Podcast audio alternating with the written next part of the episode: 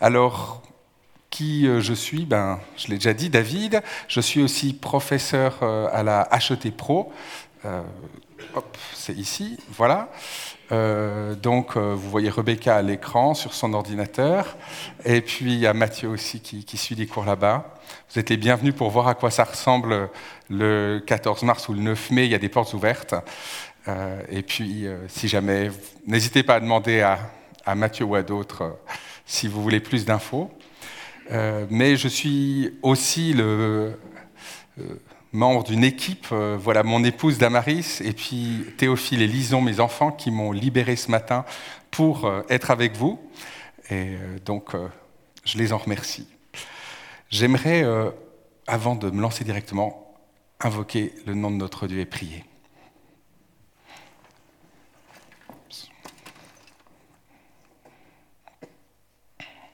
Notre Dieu, nous voulons te dire... merci, parce que tu n'es pas un Dieu qui reste silencieux, mais tu es un Dieu qui parle, tu es un Dieu qui non seulement donne des indications, des conseils, mais qui littéralement nous ouvre ton cœur. Tu as ouvert le ciel, tu es descendu, tu t'es montré dans tout ce que tu étais en Jésus-Christ. Tu nous as aimés jusqu'à donner ce que tu avais de plus cher, Père, ton Fils, Fils, ta vie, pour nous, par amour, pour que nous puissions entendre ce matin cette parole d'amour qui transforme nos vies. Et Seigneur, ta parole, elle est différente de toutes les autres parce qu'elle a un pouvoir en elle-même de nous changer, de changer des choses que nous, on ne peut pas changer. Et c'est avec cette euh, confiance, peut-être mélangée avec un peu de doute, qu'on vient devant toi ce matin, que ta parole sur nos vies, dans nos vies, peut faire la différence. Et nous t'accueillons, Seigneur. Amen. Bienvenue à Éphèse. Alors Éphèse est une belle ville, mais c'était une plus belle ville encore avant. Il y avait deux cent mille habitants dans l'Antiquité qui comptait quelques millions d'habitants sur la Terre. C'est une très grande ville. deux cent mille habitants, un centre économique, culturel, religieux, une, un des pôles pour euh, l'Antiquité. Imaginez-vous que dans cette ville de deux cent mille habitants, il y a un théâtre de vingt mille places, un des plus grands de l'Antiquité, qui après donne sur une voie romaine qui mène à la mer. Ces théâtres sont importants parce qu'il n'y a pas la télé, il n'y a pas Internet, donc quand on veut communiquer quelque chose, on passe par ces lieux et Éphèse est un des centres, un des nœuds où les choses se disent, où les choses se passent, où les idées se cultivent. On voit qu'Éphèse se trouve au bord wow, de, de cette mer ici. Là, il y a l'actuelle Grèce, là, l'actuelle Turquie, mais à l'époque, il n'y avait pas de Grèce et Turquie, il y avait l'Empire romain un peu partout et la culture grecque surtout partout ici autour, de, comme un peu cette mer... Euh, voilà, cette mer, euh, ce bras de mer Méditerranée, et Éphèse est juste en face d'Athènes ici. Et ces deux villes euh, sont des villes importantes pour toute la zone. Éphèse est un port, donc ouvert sur tout l'extérieur, mais aussi euh, elle est à la croisée des, de plein de villes, euh, plein de routes importantes qui vont mener sur toute la région. Et vous connaissez peut-être certains des noms comme Philadelphie, Laodicée, euh, et cetera. Euh, en fait, euh, toutes ces villes sont dans la périphérie euh, d'Éphèse. Mais ce qu'il y a de plus important à Éphèse, c'est une des sept merveilles du monde, le temple d'Artémis. Un immense temple qui est, n'existe plus aujourd'hui, euh, qui était dédié à la déesse Artémis ou Diane. Et d'ailleurs, euh, euh, c'était un tel pôle non seulement religieux, mais aussi économique pour la ville, que ça va poser des soucis à Paul. Parce que Paul a été quelquefois à Éphèse. Dans ses voyages, on le voit, dans son deuxième voyage, alors qu'il retourne vers Jérusalem, il va s'arrêter à Éphèse. On va lui dire « Reste Paul, reste Paul !» Il dit « Non, non, non, non, j'ai pas le temps, je dois rentrer à Jérusalem. » Il va aller à Jérusalem, mais il va dire « Je vais revenir. » Et effectivement, quelques versets plus tard, enfin sans doute quelques mois plus tard, euh, il va revenir lors de son troisième voyage, son premier grand arrêt va être à Éphèse. Et on le découvre en Actes dix-neuf. Je vous laisserai le relire à la maison, mais euh, Paul s'est d'abord arrêté lors de son premier voyage en cinquante-deux après Jésus-Christ, puis il est resté longtemps, deux ans à Éphèse. C'est la ville où il est resté le plus longtemps, en fait. Hein. Et j'aime beaucoup ce chapitre dix-neuf des Actes parce qu'on y voit Paul, parce qu'on imagine toujours Paul, la grosse tête, hein, le gars qui écrit des épîtres et tout ça, euh, qu'on ne comprend pas toujours ce qu'il dit. Mais en fait, quand on voit Actes dix-neuf, on se rend compte que oui, il y a de la, il y a de l'enseignement, mais il y a aussi de la puissance. Quand il arrive, qu'est-ce qui se passe ? Il rencontre des disciples de Jean-Baptiste qui euh, ne connaissent pas le Saint-Esprit. Et il va se vivre comme une mini-Pentecôte. L'Esprit va descendre sur eux. Ils vont parler diverses langues. Euh, quelque chose d'extraordinaire. Puis, on va voir Paul qui va fonder la première école de théologie à Éphèse, la, la H E T Pro de l'époque, humblement, qui va avoir, nous dit le texte, un impact dans toute la région. Il est dit dans le texte qu'il n'y a pas un seul, une seule personne, juive et grecque, dans toute la région d'Éphèse, qui n'avait pas entendu parler de Jésus, grâce à cette école, en deux ans. Et tous les jours, Paul enseignait dans cette première école de théologie. Dans ce chapitre d'Actes dix-neuf, il est aussi question de miracles qu'on n'a jamais vus. Des gens euh, qui touchent un, un, un tissu que Paul a touché et qui sont guéris, des trucs un petit peu bizarres qu'on ne ferait plus trop aujourd'hui hein, euh, dans nos milieux. mais euh, qui montrent que Paul, ce n'est pas juste un théoricien, mais c'est quelqu'un qui est rempli de l'Esprit de Dieu et, et Dieu agit au travers de lui.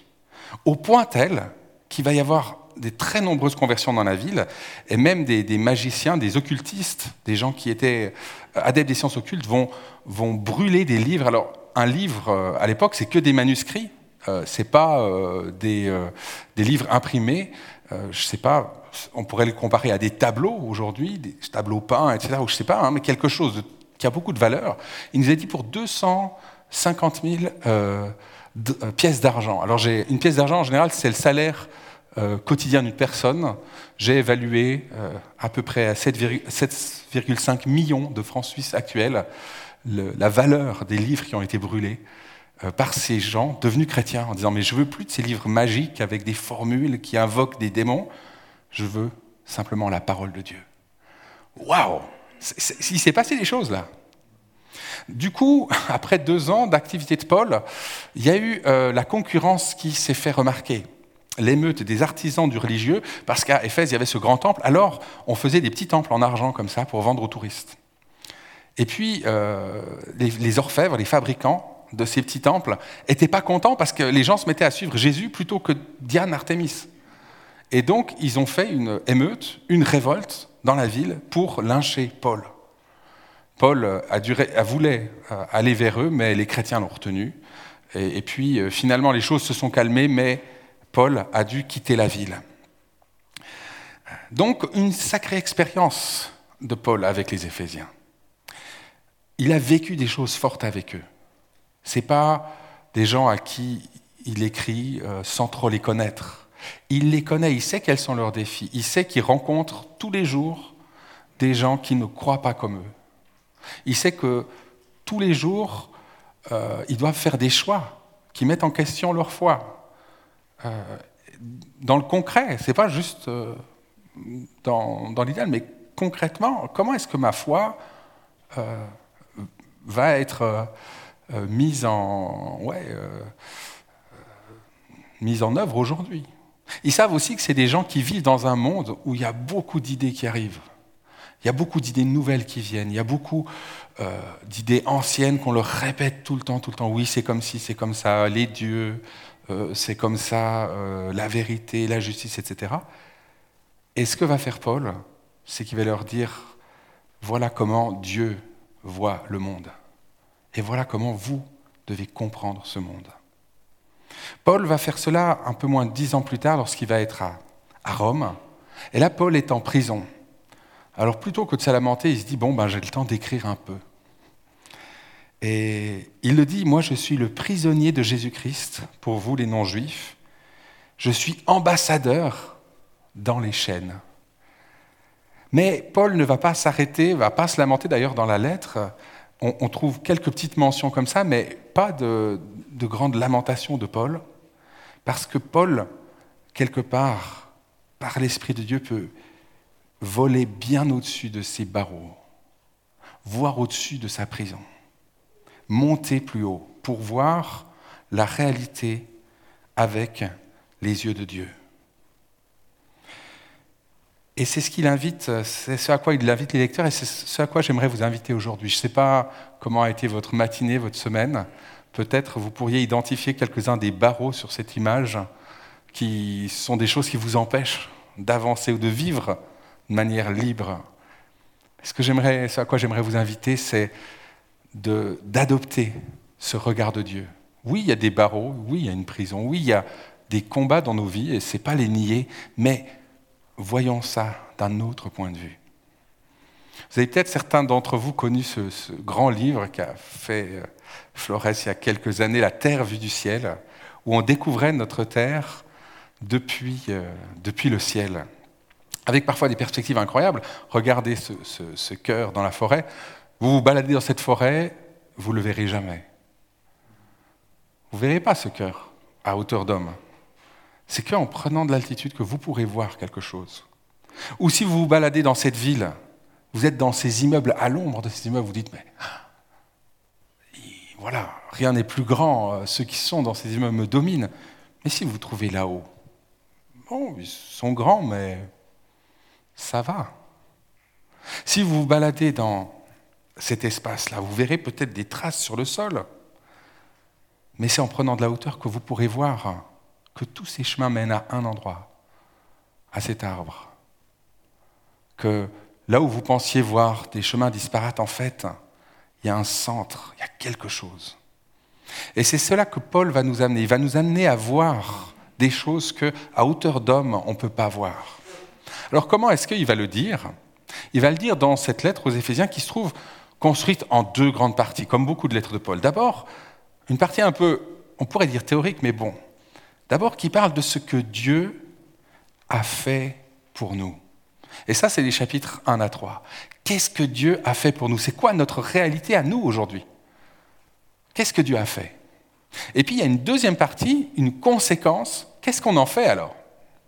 Parce que c'est bien joli de savoir tout ce que Dieu a fait. Mais moi alors, j'en fais quoi dans mon quotidien ? Et c'est aussi ce, un peu cette structure qu'on va suivre aujourd'hui avec ces trois premiers chapitres où on va voir euh, l'ouverture hein, en Christ, c'est vraiment un mot qui revient souvent, puis sauvé par la grâce, début du chapitre deux, puis chapitre deux et trois, la réconciliation, ça c'est tout ce que Dieu a fait. Et puis, ce que nous en faisons, là c'est quatre parties, euh, dans la deuxième partie de, de, la, de la lettre, toute cette méditation sur la famille de Dieu, l'Église, ensemble, ok. Comment ça marche ? Quelles sont les conséquences de ce que Dieu a fait sur l'Église ? Quelles sont les conséquences sur ma vie à moi ? Quelles sont les conséquences sur mes relations ? Et puis, cet enjeu du combat spirituel. Ok ? Vous êtes prêts ? Vous êtes prêts à, à y aller ? Moi, j'entends pas des « oui, on y va, vas-y David, on te suit tous ». Voilà. Vous êtes prêts à y aller ? Alors, je bois un coup et puis je vous laisse un peu chauffer vos voix. Hé, hey, vous êtes prêts à y aller ? Oui. Oh ouais, allez, on y va. Alors, on commence en Christ. Et puis, bon, moi, j'ai un, j'ai un défaut, c'est que j'aime lire la Bible. Alors, on va lire la Bible. Et on va commencer par lire la Bible. Euh, je, je suis la seconde vingt et un qui m'a été aimablement prêtée par Mathieu, parce que la mienne tombait en lambeaux, alors je, je l'ai dit, ce qu'on a une un peu plus présentable. Merci Mathieu. Alors on va lire les, les vingt-trois premiers versets. Éphésiens, chapitre un, verset un.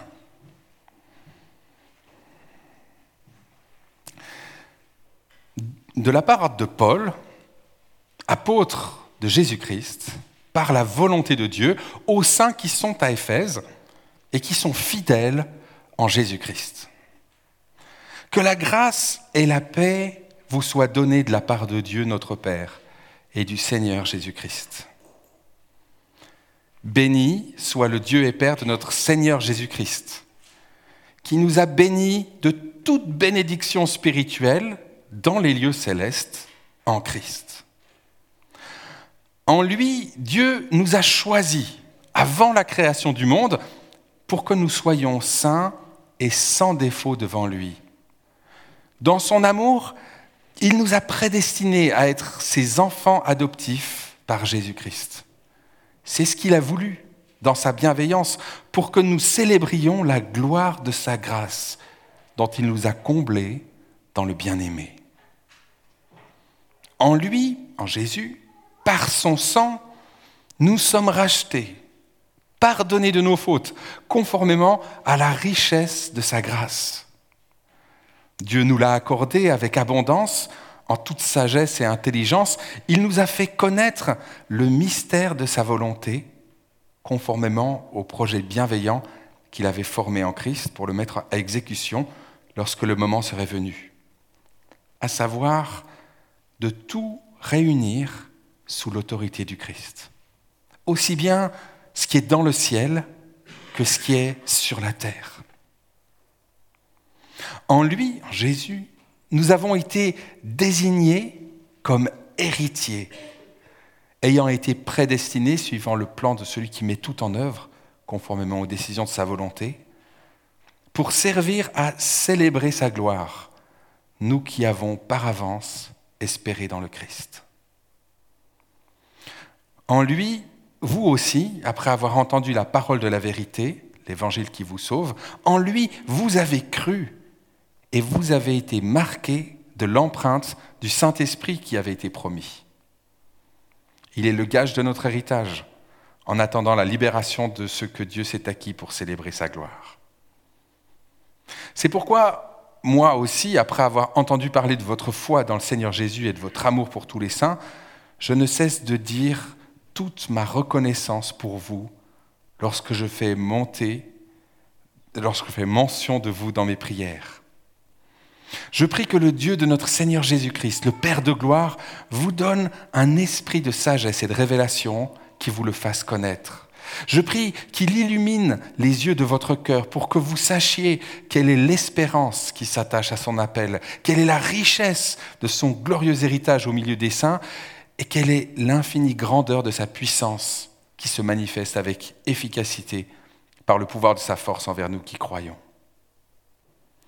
Cette puissance, Dieu l'a déployée en Christ quand il l'a ressuscité, l'a fait asseoir à sa droite dans les lieux célestes, au-dessus de toute domination, toute autorité, toute puissance, toute souveraineté, tout nom qui peut être nommé, non seulement dans le présent, mais encore dans le monde à venir. Il a tout mis sous ses pieds. Il l'a donné pour chef suprême à l'Église, qui est son corps, la plénitude de celui qui remplit tout en tous. Waouh, quel menu copieux, quel premier chapitre super solide. Après quelques mots de salutation, Paul va faire une phrase, en grec c'est une seule phrase, qui fait douze versets. Alors les traducteurs, on en fait plusieurs phrases, et c'est sympa. Sinon c'est une seule phrase qui va du verset trois, béni soit le Dieu et Père de notre Seigneur Jésus-Christ, jusqu'au verset quatorze, il est le gage de notre héritage en attendant la libération pour célébrer sa gloire, et cetera. Une seule phrase, avec plein de tiroirs dedans. Et puis, après cette longue phrase, on trouve une prière de Paul pour les Éphésiens. C'est pourquoi, moi aussi, après avoir entendu parler de votre foi dans le Seigneur, je ne cesse de dire toute ma reconnaissance pour vous lorsque je fais mention de vous dans mes prières. Alors, ce matin, j'aimerais concentrer, pour ce premier chapitre, sur les versets trois à quatorze. Et puis, la prière, ben, on la priera les uns pour les autres juste après. OK ? Vous êtes partants ? Alors, dans cette longue phrase de, des versets trois à quatorze, qu'est-ce qu'on trouve ? Ben, on trouve ce mot « en Christ ».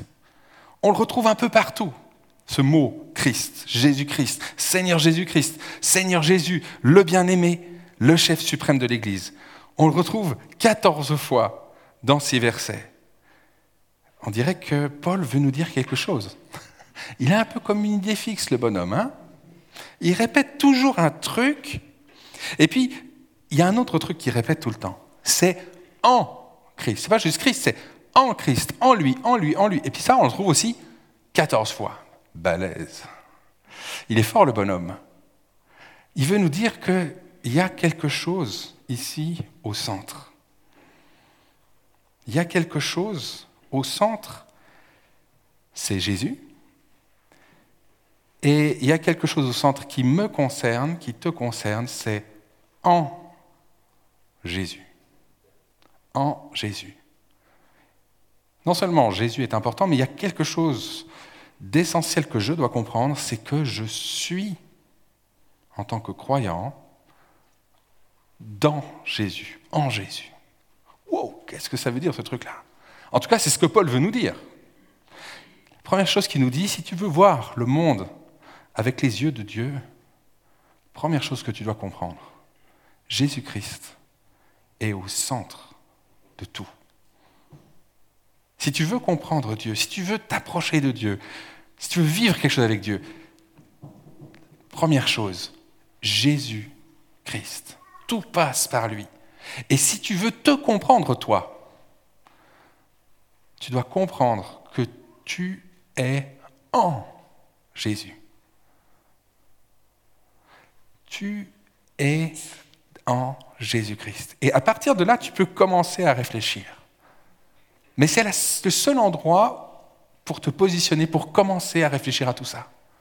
Si tu te places ailleurs que là, tu vas partir dans une mauvaise direction.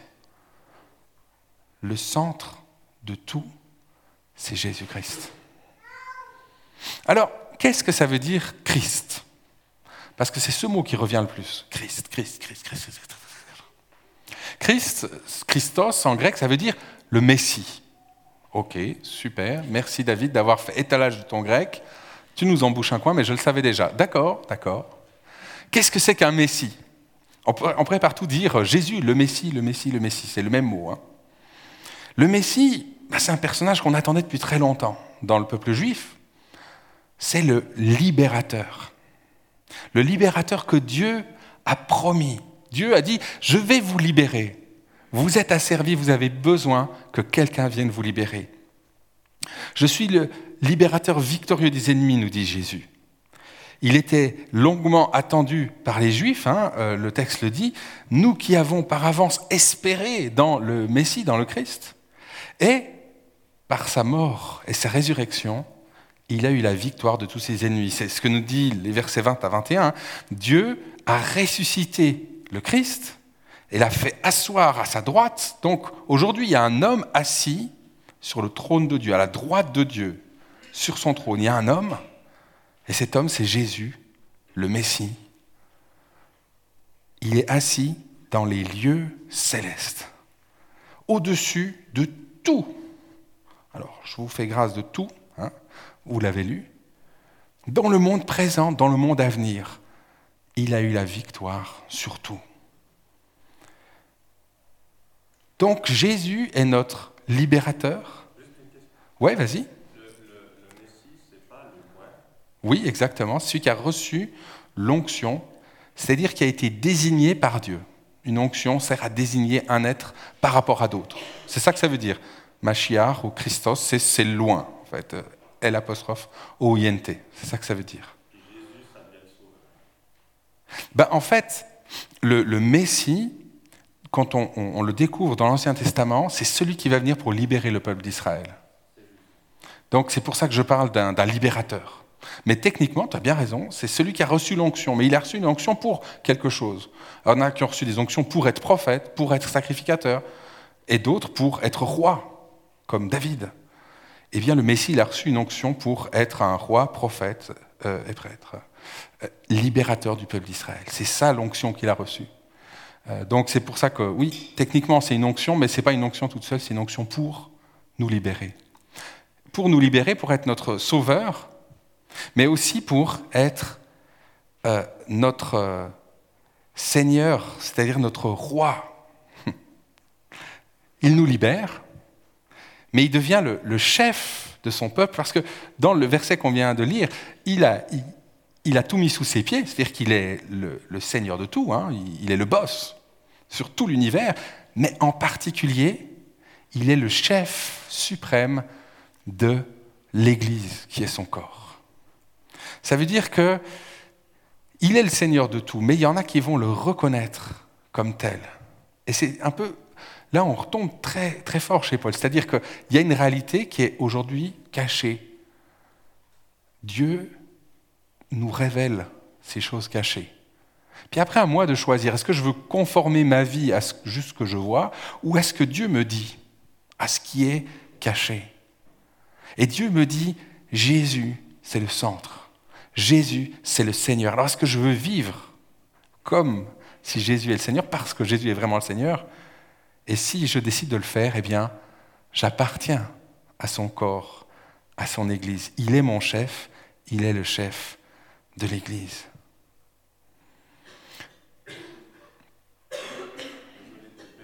Vas-y, vas-y.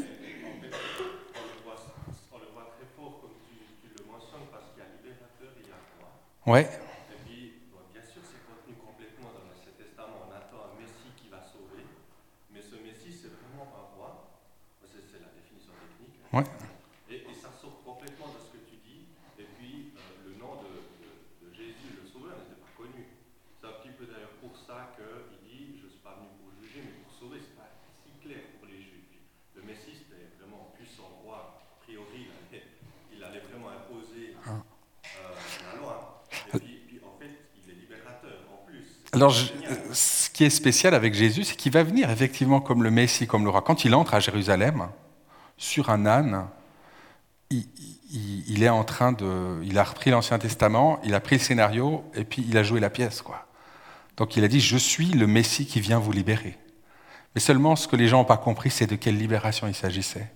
Ce n'était pas une libération politique des Romains, mais une libération tellement plus grande. Parce que le mal qu'il y a dans les Romains, il se trouve aussi là, dans mon cœur. Et c'est de celui-là dont j'ai d'abord besoin d'être libéré. Tous les hommes en ont besoin. Sinon, le problème des Romains, ils vont être remplacés par qui? Peut-être par des Juifs, peut-être par des... Enfin, on le voit, un peuple opprimé qui prend le pouvoir, ben, il se met à opprimer. Je veux dire, le problème, il n'est pas d'abord politique, il est d'abord de notre cœur. Et c'est cette libération que Jésus est venu amener. Mais c'est... qu'une partie de la libération, parce que cette libération, elle concerne toute la terre, tout l'univers, et pour l'instant, on n'en voit que des traces dans nos cœurs. Bon, ça déborde, hein, mais c'est que la bande-annonce, hein, la, la réalité va venir après. Et c'est, c'est là qu'il y a cette dimension de, de révélation. C'est-à-dire, il y a quelque chose qui était mystérieux, qui n'était pas encore très bien compris dans l'Ancien Testament. On trouve des traces, mais il y avait une sorte de mystère. Et ce mystère a été révélé par Jésus, par l'Esprit, à Paul. Ce mystère, c'est, c'est celui-là. C'est de tout réunir sous l'autorité du Messie, du Christ. Aussi bien ce qui est dans le ciel que ce qui est sur la terre. Et on est en plein dans ce que tu disais. Parce qu'à l'époque, ils disaient, mais voilà, on veut que le Messie nous libère sur la terre.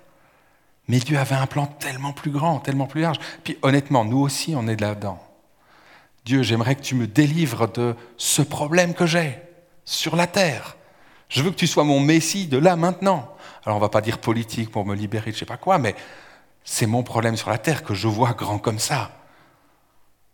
Et Dieu, il dit, prends un peu de hauteur. Regarde avec mes yeux. Moi, je ne veux pas avoir juste autorité sur la terre, mais j'ai autorité sur tout. Tout réunir sous l'autorité du Christ, aussi bien ce qui est dans le ciel que ce qui est sur la terre. Alors si vos problèmes vous semblent être des aussi hauts que le ciel, comme quand vous êtes au pied d'un gratte-ciel, eh bien sachez que Jésus est bien au-dessus de ça. Jésus est au contrôle. Il est bien au-dessus, pas parce qu'il est loin, mais parce qu'il a l'autorité sur tout ce qui est dans le ciel et sur la terre. Il voit bien au-delà de ce gratte-ciel qui se place devant toi et qui, qui t'empêche même de voir le ciel. Il voit bien plus loin que ça. Et toi, tu voudrais qu'il le rase. Peut-être qu'il va le faire, mais peut-être pas. Donc Christ est le libérateur, le sauveur, le seigneur de l'Église, le chef du peuple de Dieu, et on reviendra sur cet élément-là. Et c'est en lui, en Christ, que Dieu désire nous faire des cadeaux. On a vu qui est Christ, hein, Christ c'est le centre, et puis maintenant on va voir un petit peu ce « en Christ ». En Christ, Dieu veut nous faire des cadeaux, des bénédictions. Ce sont des bénédictions qui sont qualifiées de deux manières. Elles sont spirituelles. Qu'est-ce que ça veut dire ? Ça veut dire qu'elles elles sont, elles sont tellement plus grandes et plus hautes que des choses matérielles qui sont là pour un temps, qui sont peut-être visibles, mais qui ne vont pas durer. Elles sont spirituelles, elles sont dans cette autre dimension, qui met du ciel, des lieux célestes. Ça, c'est cette autre qualité. Elles sont dans les lieux célestes. Et on le voit du début à la fin du livre. L'auteur, Paul, nous appelle à dire, à, à nous rendre compte que la réalité, c'est ce qui se passe dans les lieux célestes. Le vrai combat, à la fin, on verra, vous combattez contre des puissances dans les lieux célestes. C'est là que ça se passe.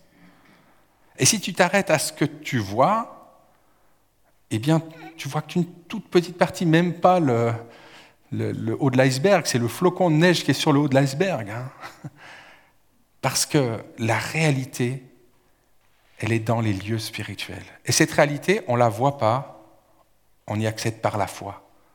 Ce n'est pas par la vue, mais par la foi qu'on accède à cette réalité. Et c'est là que se passent des combats, c'est là qu'on peut avoir des victoires, c'est là qu'on reçoit ces bénédictions.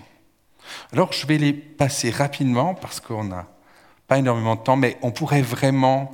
Je veux dire, là, je vous donne les oranges, mais vous pourrez en faire des litres de jus, mais incroyable.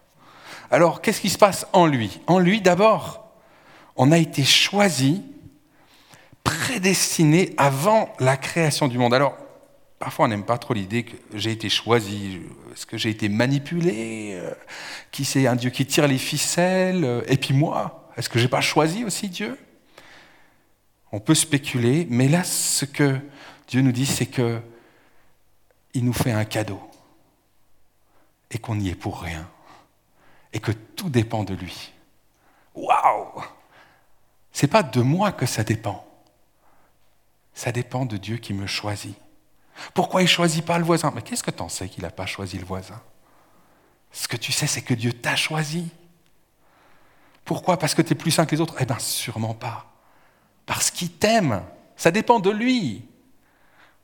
Et ça te donne une sécurité incroyable, parce que ça ne dépend pas de toi. Et ça te conduit, on le verra, vers la sainteté. Il nous a choisis, il nous a prédestinés, il nous a désignés pour être ses héritiers. Ça ne veut pas dire qu'il est mort, hein, mais ça veut dire qu'on reçoit... Euh, son patrimoine. On entre comme des enfants dans le patrimoine de leur père. Pourquoi ? Parce qu'il l'a voulu, parce qu'il est bienveillant, parce qu'il nous aime, parce que c'est le plan, la décision de sa volonté.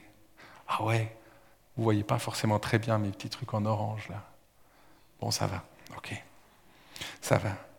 Et le but de tout ça, c'est pour que nous soyons saints et sans défaut. Vous, vous remarquez le truc, et ça j'aime beaucoup, c'est que c'est le but pour être saint et sans défaut. Ce n'est pas la condition. Bon, si vous êtes saint et sans défaut, alors je vais vous choisir, alors je vais vous faire hériter. Non, non, non. Je vous choisis, je vous tire de là où vous êtes. Je vous fais héritier, je vous choisis, je vous adopte pour que vous soyez saints et sans défaut, pour être mes enfants adoptifs, pour que vous célébriez la gloire de ma grâce. Je vous ai fait grâce, je vous ai donné gratuitement.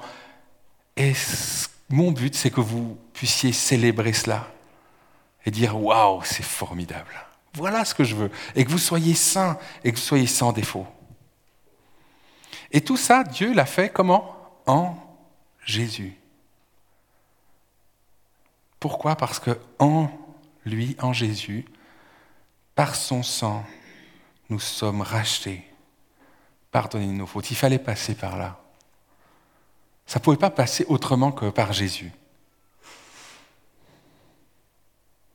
C'est aussi en lui, en Jésus, qu'on a entendu la bonne nouvelle, la parole de l'Évangile. Et c'est en lui qu'on a cru. Et c'est en lui qu'on a été marqué par l'empreinte du Saint-Esprit. On parlait de marque avec l'onction avant. Eh bien, le Saint-Esprit, c'est aussi une marque. Dieu nous marque pour dire « tu m'appartiens ». Et ce Saint-Esprit qui, Dieu lui-même, qui vient habiter en nous, c'est comme un gage. Un gage, c'est quoi ? C'est ce qu'on va laisser euh, en attendant de venir prendre le principal. En attendant de venir, et cetera. Vous voyez ce que c'est, c'est, c'est je parlais de bande-annonce avant, c'est, c'est l'avant-goût. Mais c'est en même temps une garantie. Ça va arriver.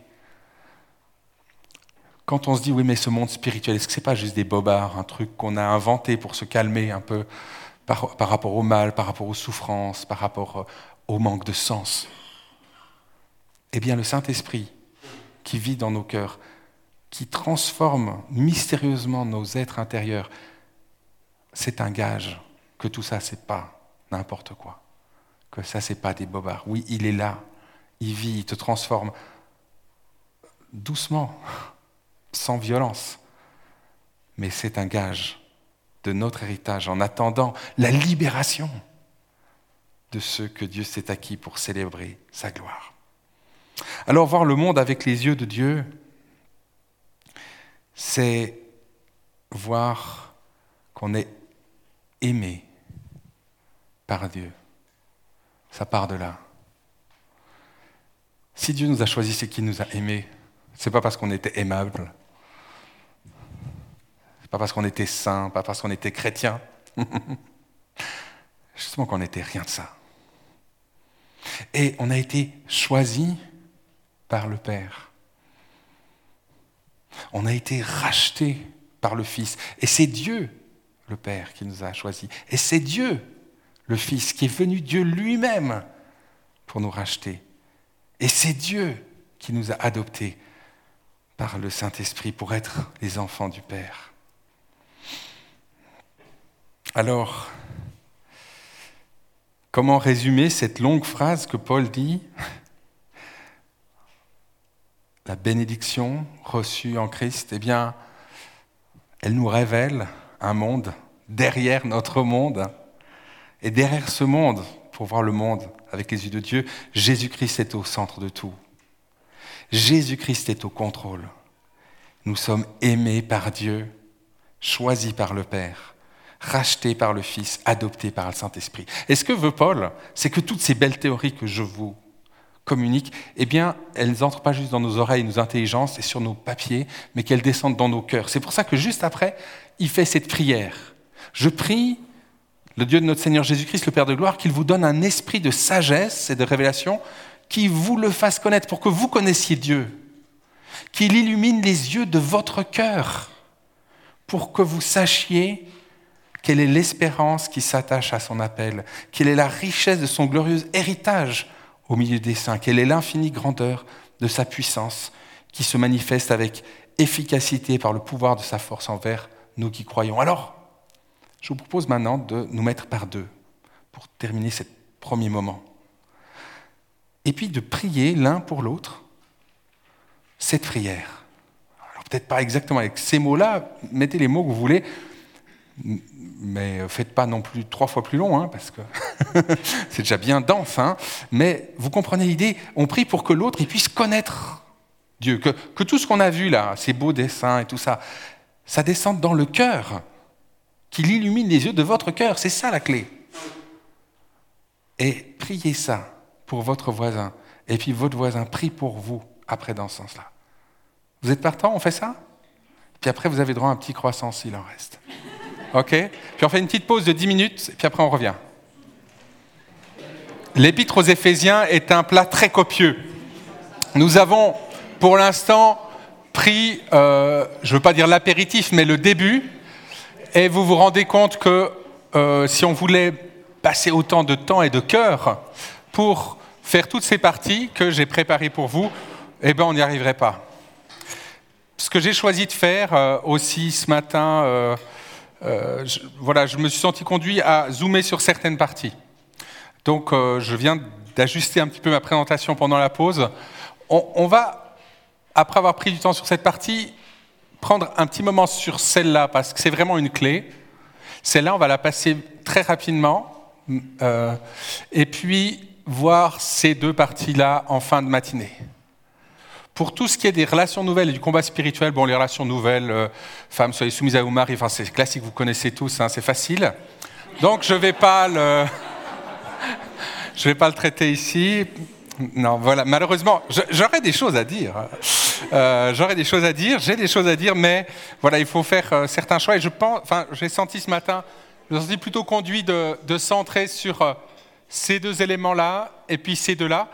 Et puis, c'est super avantageux aussi, parce qu'après, vous allez avoir euh, douze semaines pour creuser tout ça. Donc, euh, s'il y a des trucs que je ne traite pas, vous allez les traiter. Et puis, ben voilà, quand même, vous avez Christian, vous avez Mathieu, vous avez des formidables prédicateurs qui le feront parfaitement. Donc là, moi, j'ai pleinement confiance je, de ne pas tout traiter ce matin.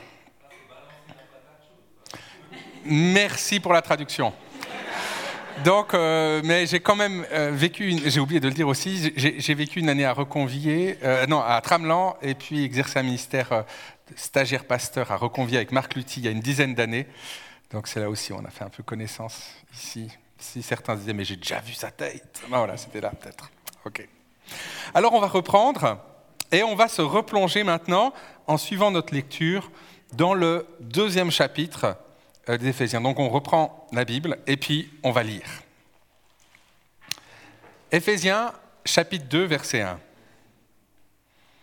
« Quant à vous, vous étiez morts. » à cause de vos fautes et de vos péchés que vous pratiquiez autrefois, conformément à la façon de vivre de ce monde, conformément au prince de la puissance de l'air, le diable, de l'esprit qui est actuellement à l'œuvre parmi les hommes rebelles. Nous tous aussi, nous étions de leur nombre.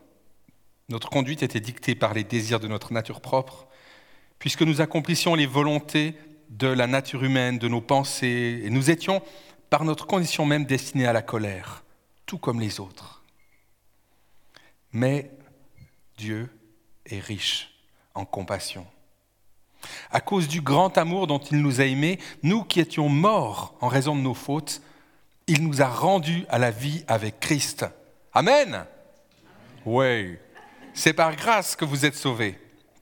Il nous a ressuscités et fait asseoir avec lui dans les lieux célestes, en Jésus-Christ. Il a fait cela afin de montrer dans les temps à venir l'infinie richesse de sa grâce par la bonté qu'il a manifestée envers nous en Jésus-Christ. En effet, c'est par la grâce que vous êtes sauvés, par le moyen de la foi. Cela ne vient pas de vous, c'est le don de Dieu. Ce n'est pas par les œuvres, afin que personne ne puisse se vanter. En réalité, c'est lui qui nous a fait. Nous avons été créés en Jésus-Christ pour des œuvres bonnes que Dieu a préparées d'avance, afin que nous les pratiquions. Peut-être que vous remarquez dans ce passage qu'il y a deux groupes qui étaient déjà présents dans le premier chapitre, mais qu'on n'a pas trop souligné. Il y a d'un côté nous, puis de l'autre côté vous. Alors nous, si on regarde, déjà au premier chapitre, en lui, Dieu nous a choisis, il nous a prédestinés à être ses enfants. En lui, par son sang, nous sommes rachetés. En lui, nous avons été désignés comme héritiers. Et puis nous, quand on lit ça, nous, bah, c'est nous. Mais après, il y a un « vous » qui arrive. « Quant à vous, vous étiez morts. » Oh, pas cool. « Vous étiez identifiés comme non-juifs dans votre corps. Vous étiez sans Messie, exclus du droit de cité en Israël, étrangers aux alliances de la promesse, sans espérance et sans Dieu dans le monde. » Oups, parce que tout à coup, on se rend compte que ce « nous » et ce « vous » désignent deux groupes. Le « nous », c'est les Juifs, Et le « vous », c'est les non-juifs.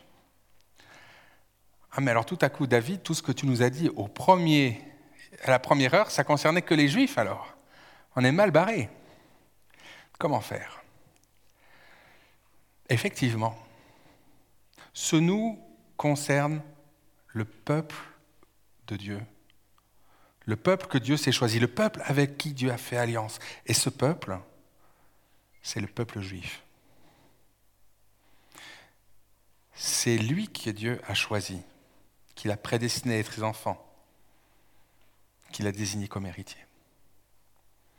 Et puis s'oppose à ce peuple le vous, les non-juifs. Il y a une réalité là qui est extrêmement importante à comprendre dans l'histoire du plan de Dieu, c'est que Dieu se fait un peuple et que ce peuple, ce n'est pas tous les hommes. C'est certains qu'il a choisi. Ce n'est pas parce qu'ils sont meilleurs que les autres. Hein. Dès le début, quand Dieu a appelé le peuple juif, il lui aura dit « C'est pas parce que vous êtes meilleurs que les autres, mais c'est parce que je vous ai aimés. » Et vous le trouvez ça dans l'Ancien Testament, partout. Ce n'est pas parce qu'ils seraient meilleurs, mais c'est parce que Dieu s'est choisi des gens, un peuple, pour qu'il témoigne de lui dans le monde. Et Paul écrit « Nous, les Juifs, et vous, les non-Juifs ». Mais il y a quelque chose d'assez incroyable qui se passe ici, c'est que, on l'a vu, déjà dans le premier chapitre, si vous remarquez, c'est « nous, nous, nous », jusqu'au verset onze, au verset treize, où on a lu ensemble « En lui, vous aussi ». Après avoir entendu la parole de la vérité, l'évangile qui vous sauve, en lui vous avez cru et vous avez été marqués par l'empreinte du Saint-Esprit. Ça veut dire quoi ? Ça veut dire que Dieu veut sauver les Juifs, mais personne ne peut être sauvé sans croire en Jésus. Donc Dieu va sauver tous les Juifs qui croient en Jésus. Et après, Dieu va dire... Tous ceux qui croient en Jésus, ils peuvent rentrer dans mon peuple, faire partie du peuple de Dieu, de la famille de Dieu, comme s'ils étaient juifs. Et Paul dira, le vrai juif, ce n'est pas celui qui est circoncis, mais c'est celui qui met sa foi en Jésus-Christ, dans l'Épître aux Romains. Donc, chose incroyable, Dieu réinvente notre généalogie pour dire, tu appartiens au peuple de Dieu, vous, qui avez cru, vous qui avez entendu la parole de l'Évangile, vous avez cru, vous avez été marqués par le Saint-Esprit. Le Saint-Esprit, il n'allait pas sur tout le peuple hein, avant. C'est que dans la fin des temps que le Saint-Esprit vient sur tous les, tous les membres du peuple de l'Alliance. Et il vient aussi sur les non-juifs parce qu'ils ont cru dans le Messie. Donc, nous et vous sont deux groupes. Et quand Paul écrit, il y a encore... des juifs devenus chrétiens et des non-juifs devenus chrétiens. Et ils ne vivent pas tout à fait pareil.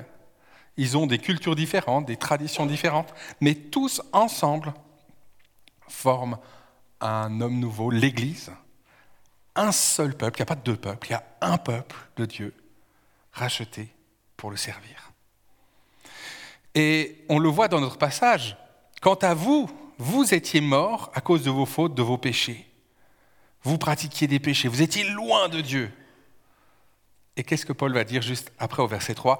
Nous tous aussi, nous étions de leur nombre, destinés à colère, à la colère, c'est-à-dire à la colère de Dieu, au jugement, comme les autres. Il dit en fait, c'est pas parce qu'on était juifs qu'on valait mieux que vous, les non-juifs. Il y a toujours une différence, parce que Dieu est fidèle à ses promesses. Parce que Dieu a aimé Abraham, Isaac, Jacob et, et leurs descendants, et il y a des promesses pour eux, mais il a ouvert aux non-juifs cette entrée dans le peuple de Dieu au salut. Donc, on était finalement tous à la même enseigne, on avait besoin d'un sauveur, et ce sauveur, c'est Jésus-Christ. C'est ce que Paul va développer. Nous étions tous morts, mais Dieu... J'aime bien ces deux mots. Je trouve que c'est juste, dans nos vies, il y a des « mais Dieu hein ». D'un coup, il y a une situation inextricable, « mais Dieu ». À cause de son grand amour, nous qui étions morts, nous, Et là, il parle, je pense, pas seulement des, des Juifs, mais il l'étend. Il nous a, nous qui étions morts en raison de nos fautes, il nous a rendus à la vie avec Christ. C'est par grâce que vous êtes sauvés. On voit que les deux maintenant ne font qu'un. Nous qui étions morts en raison de nos fautes, il nous a rendus à la vie avec Christ. Non seulement cela, mais il nous a ressuscités et fait asseoir avec lui dans les lieux célestes. Alors là, il y a un truc un peu étrange, parce que moi, je ne suis pas ressuscité, je ne suis même pas mort. En fait, Dieu nous promet que nos corps, eh bien, on va passer l'éternité avec. On ne va pas être juste des petites âmes dans les nuages avec des harpes, comme ça, là. Non. Dieu, il ne veut pas simplement sauver nos âmes, nos intelligences, mais il veut nous sauver complètement avec notre corps. Donc oui, un jour, notre âme et notre corps vont être séparés, ça s'appelle la mort. Et puis on va attendre, notre corps va devenir poussière, mais un jour, Dieu va nous donner, redonner notre corps, redonner un corps, et un corps encore mieux que celui-là. Pour que je sois âme et corps pour l'éternité avec lui. Parce que je ne suis pas juste une âme. Je suis une âme dans un corps. Donc Dieu va me ressusciter un jour. Mais ma situation, loin de Dieu, c'est que même si j'ai un corps vivant, à l'intérieur de moi, j'étais mort. Et j'avais besoin que mon être intérieur, mon âme, revienne à la vie. Et c'est ce que Dieu a fait. Il a fait ressusciter cette âme qui était en moi, qui était morte. Je suis ressuscité dans ce monde spirituel. Et dans ce monde spirituel, je suis assis avec Jésus. En Christ, je suis assis dans les lieux célestes, dans ce monde spirituel. Un jour, mon corps va disparaître, ce corps-là. Alors, je passerai entièrement dans ce monde spirituel. Et au dernier jour, Dieu va me redonner un corps, un corps... un vrai corps, mais de nature spirituelle. Lisez un Corinthiens quinze si vous ne me suivez plus. Et puis, je pourrais vivre toujours dans cette dimension, dans ce monde spirituel avec Dieu, dans les lieux célestes, en Christ. L'avant-goût aujourd'hui, c'est cette résurrection intérieure. Mon âme, mon être intérieur, vit une résurrection. Je passe de la mort à la vie par Christ. Et comment ça se fait ? Eh bien, là, il y a la clé. Et si vous devez apprendre, excusez-moi pour le verset de mariage de Christian, si vous devez apprendre un verset dans Éphésiens, trois versets, moi j'encourage d'abord ceux-là, et puis après, après bien sûr, ce... voilà. euh, c'est versets huit, neuf et dix. Pour moi, c'est vraiment une clé. C'est par la grâce que vous êtes sauvés. C'est gratuit. C'est un cadeau. Vous ne le méritez pas. Et ça, même si vous avez fait le pas d'accepter ce cadeau il y a cinq ans, dix ans, vingt ans, soixante ans, vous avez besoin de le reconnaître aujourd'hui de nouveau. Vous n'y êtes pour rien d'avoir été sauvé. Vous n'y êtes pour rien d'être chrétien, d'être chrétienne, d'être membre de la famille de Dieu. Vous n'y êtes pour rien. C'est un cadeau que Dieu vous a donné. Et c'est une super bonne nouvelle. Parce que par vous-même, c'était complètement impossible d'y aller. Par toutes vos forces, personne ne peut le faire. Ça ne peut être qu'un cadeau, parce que nous sommes pécheurs. Ce n'est pas par les œuvres, ce n'est pas par tout ce que tu peux faire que tu peux être chrétien, que tu peux être sauvé, que tu peux appartenir à la famille de Dieu. C'est uniquement un cadeau pour que personne ne puisse se vanter. C'est un don de Dieu. Et pourquoi c'est un don ? Parce que il y a besoin d'une résurrection à l'intérieur. Et euh, bon courage aux Frankenstein qui essayent de ressusciter des corps morts. Hein. Ça ne marche pas. Quand la vie est partie, elle est partie. Là, pour l'âme, c'est pareil. Nous, on n'a pas le pouvoir de la vie et de la mort. Seul Dieu, là. Et pour une résurrection de l'âme, il n'y a que Dieu qui peut le faire. Et Dieu l'a fait en donnant son Fils. Qu'est-ce qu'il a fait ? Il nous a créés en Jésus-Christ. C'est, il disait avant le terme « ressusciter ».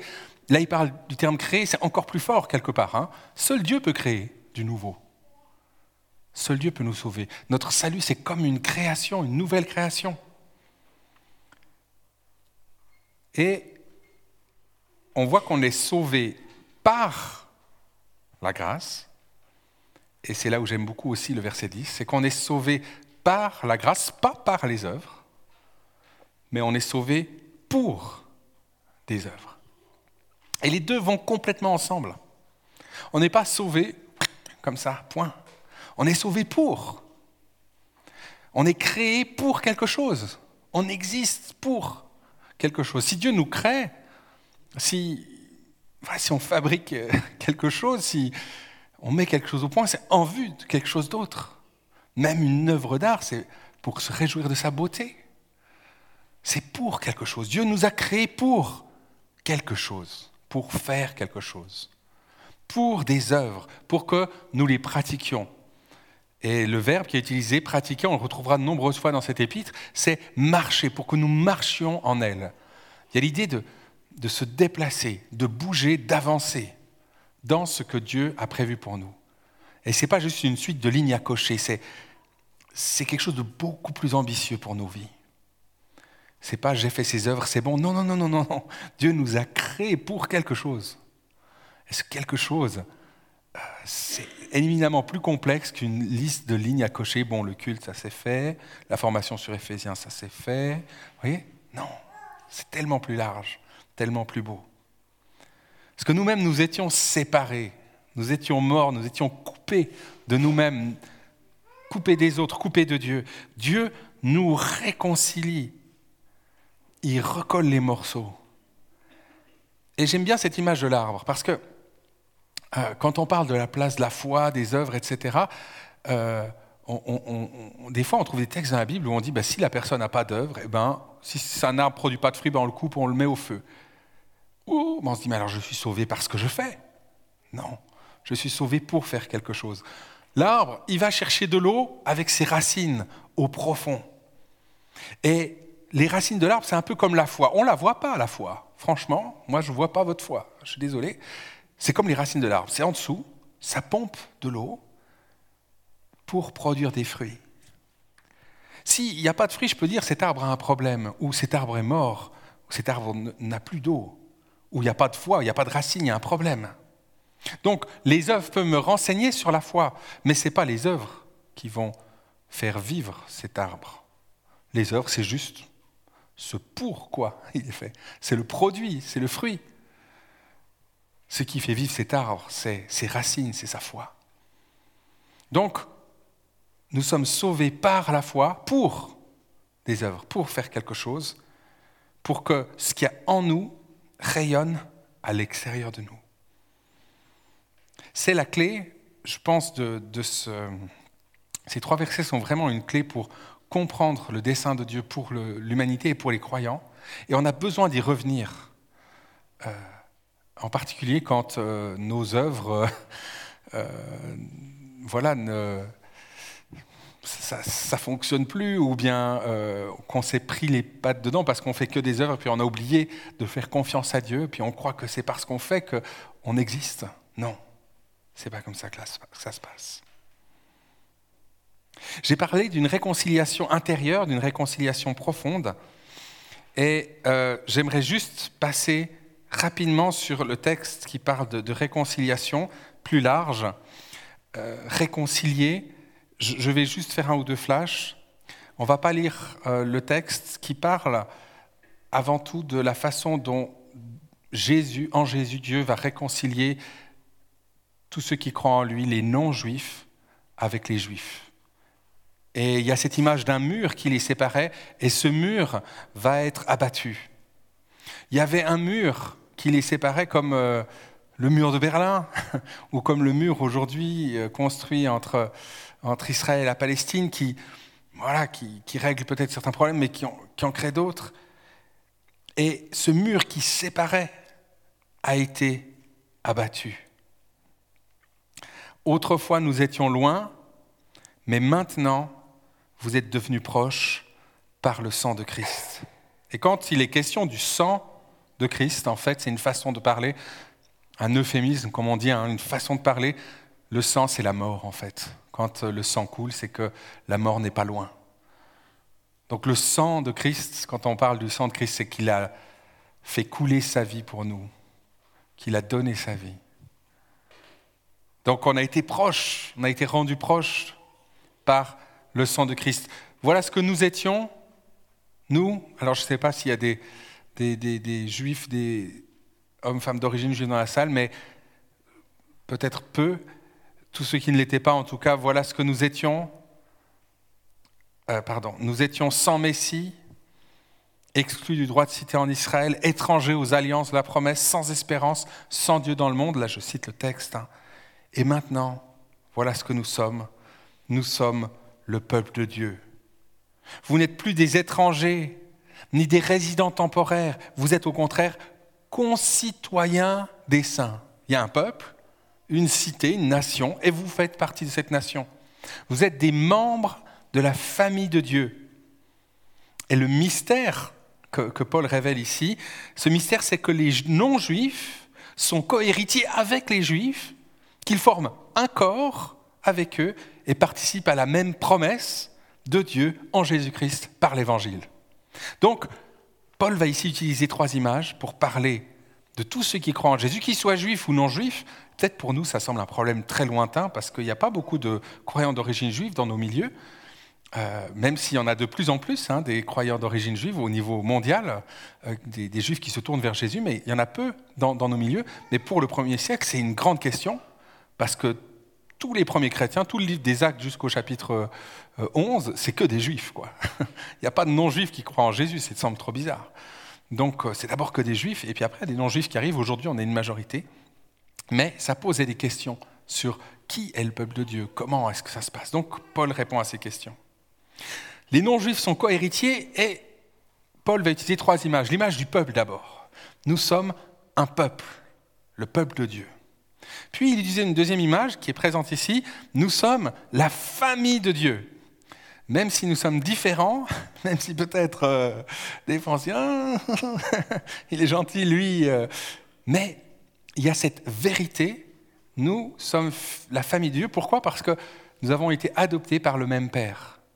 Et on a tellement l'habitude de parler de frères et sœurs qu'on oublie cette vérité.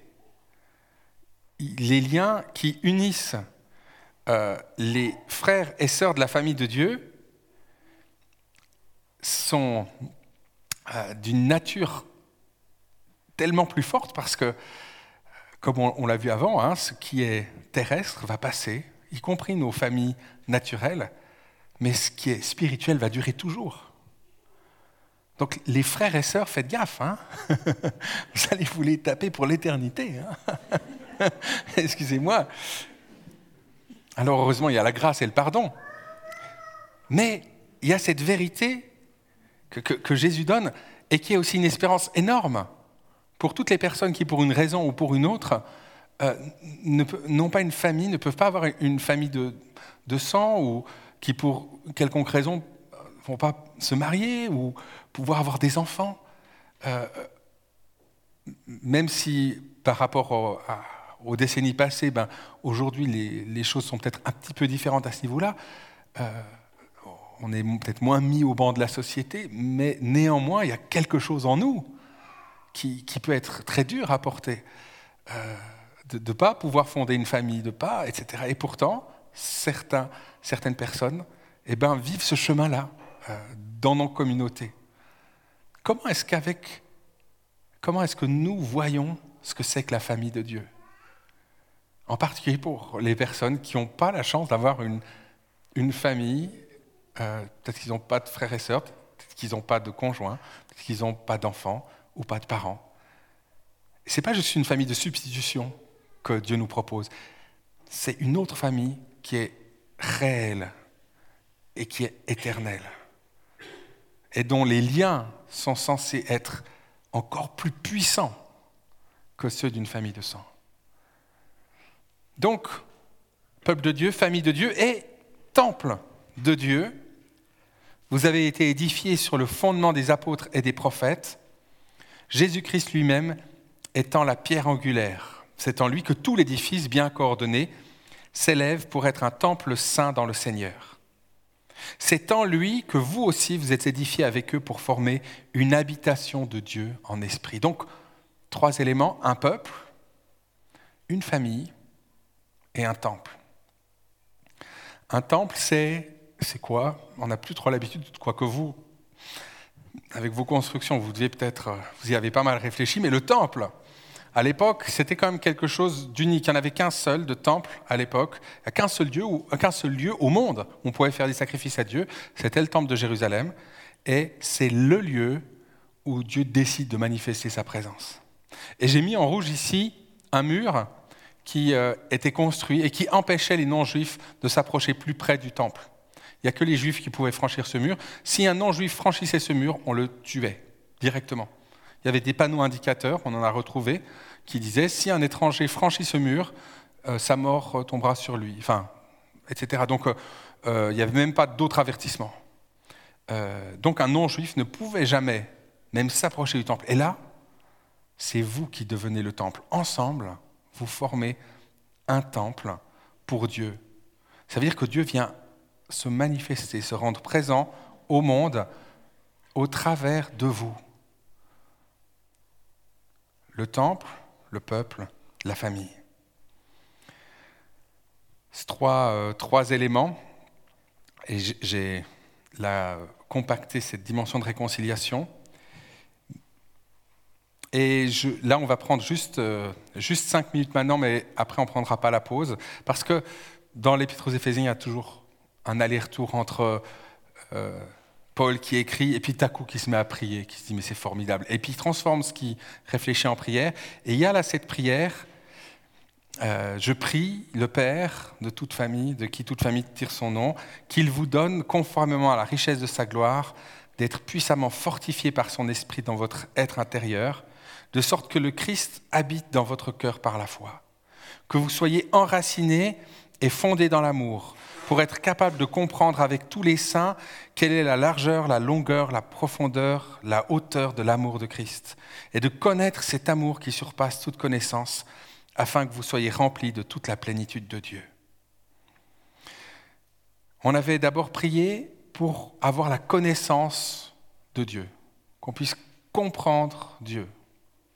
Là, il y a deux autres demandes qui sont faites. La première, c'est d'être fortifié par l'Esprit de Dieu dans son être intérieur, pour que Christ puisse venir habiter.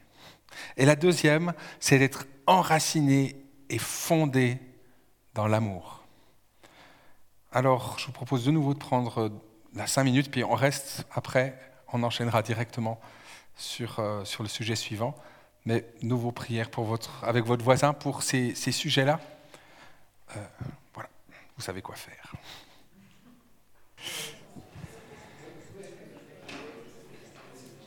Pendant que certains terminent, j'aurais besoin de cinq volontaires pour, pour la suite. Venir devant, s'il vous plaît.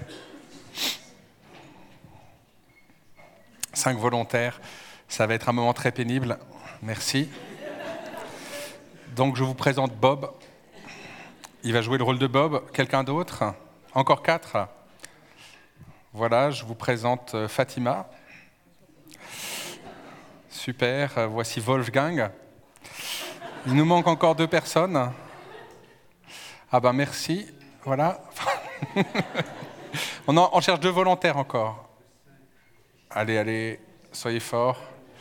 Merci donc à Maria de venir. Puis le dernier, c'est il jouera le rôle de Dieu. Ah ben voilà, c'est bon, elle s'est levée avant de savoir. Super. Alors Bob, Bob.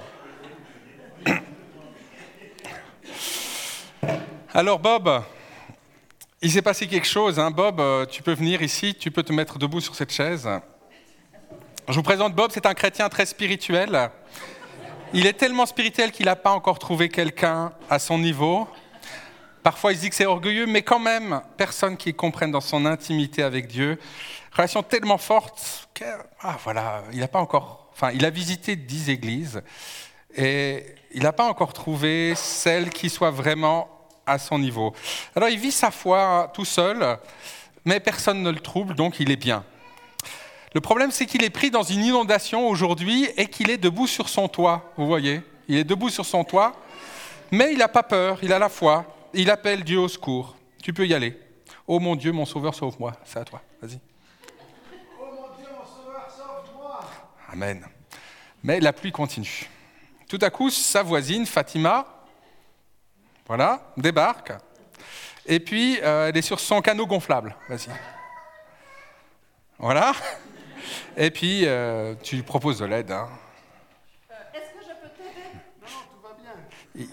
Euh, j'attends quelqu'un, Dieu va me sauver. Ah, j'attends quelqu'un, Dieu va me sauver. Je lui ai demandé, il va me sauver. D'accord. Bon, ben, elle repart. OK. Ensuite, l'eau monte. Alors, euh, Bob euh, se tient sur un pied. Non, comment il va faire? il, il, est, il est là, voilà. Mais il est confiant. Il commence à avoir un peu froid. Il continue à prier. Tu, tu vas... Alors, euh, le, le, c'est Wolfgang, le pompier, euh, arrive. euh, bah, vas-y, tu peux essayer de le sauver. Hein. Euh, l'échelle, vous voulez descendre? C'est peut-être le dernier moment.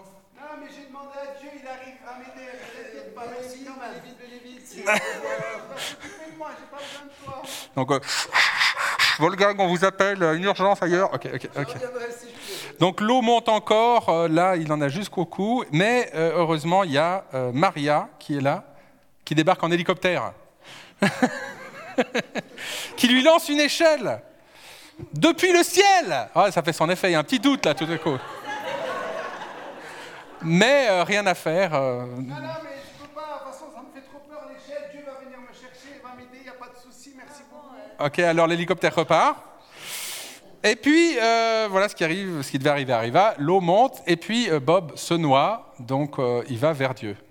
Alors Dieu, ouais tu meurs, voilà, tu meurs, tu vas vers Dieu. Mais tu es furax, tu n'es pas content, toi, Bob.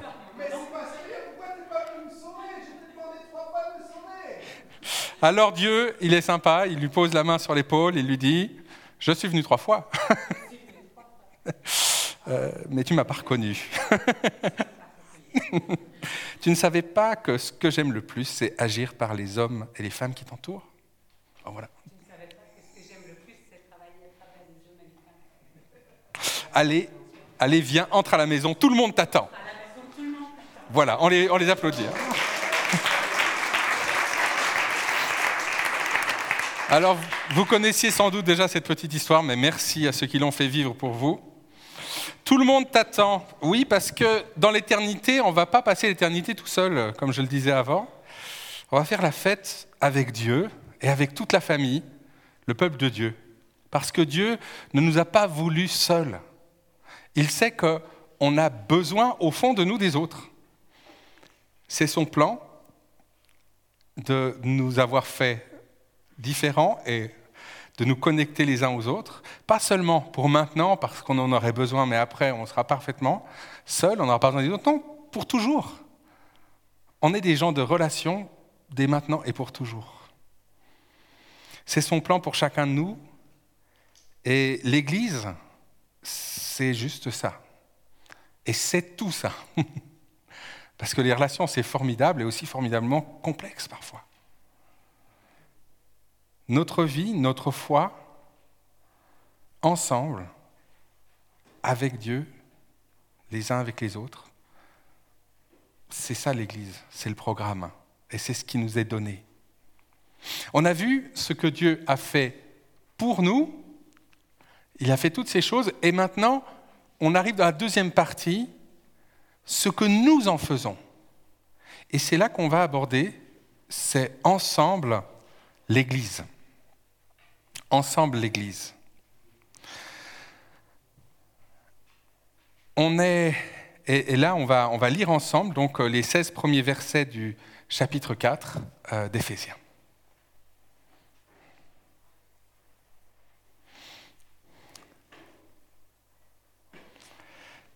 Je vous encourage donc, moi, le prisonnier dans le Seigneur, à vous conduire d'une manière digne de l'appel que vous avez reçu.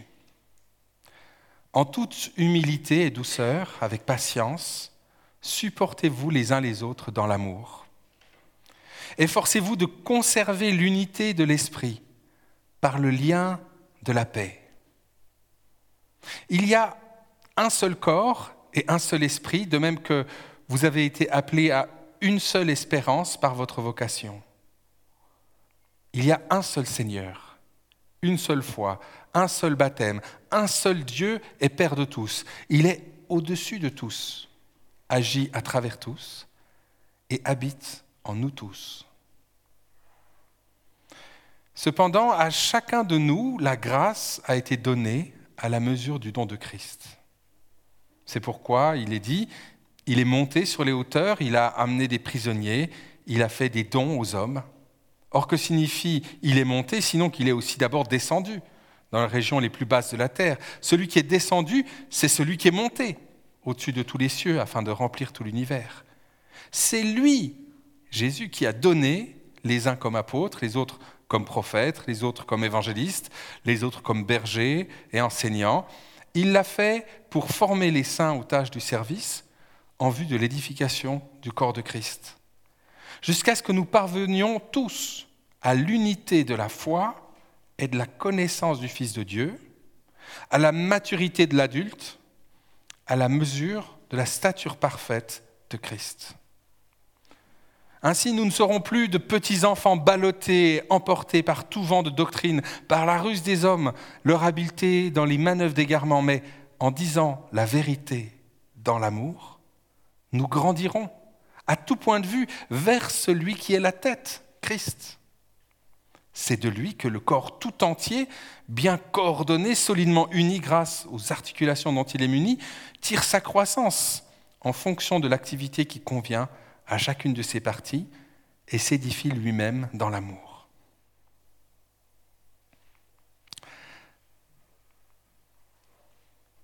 Le premier verset qu'on a lu est important parce qu'il contient un petit mot, un petit « donc ». Je vous encourage donc. Alors ce petit « donc » exprime la conséquence. C'est cette flèche orange. Voilà tout ce que Dieu a fait pour nous en trois chapitres. Donc, chapitres quatre, cinq et six, trois chapitres. Et ce « donc » au verset un du chapitre quatre euh, appelle l'ensemble de ce qui a été dit avant.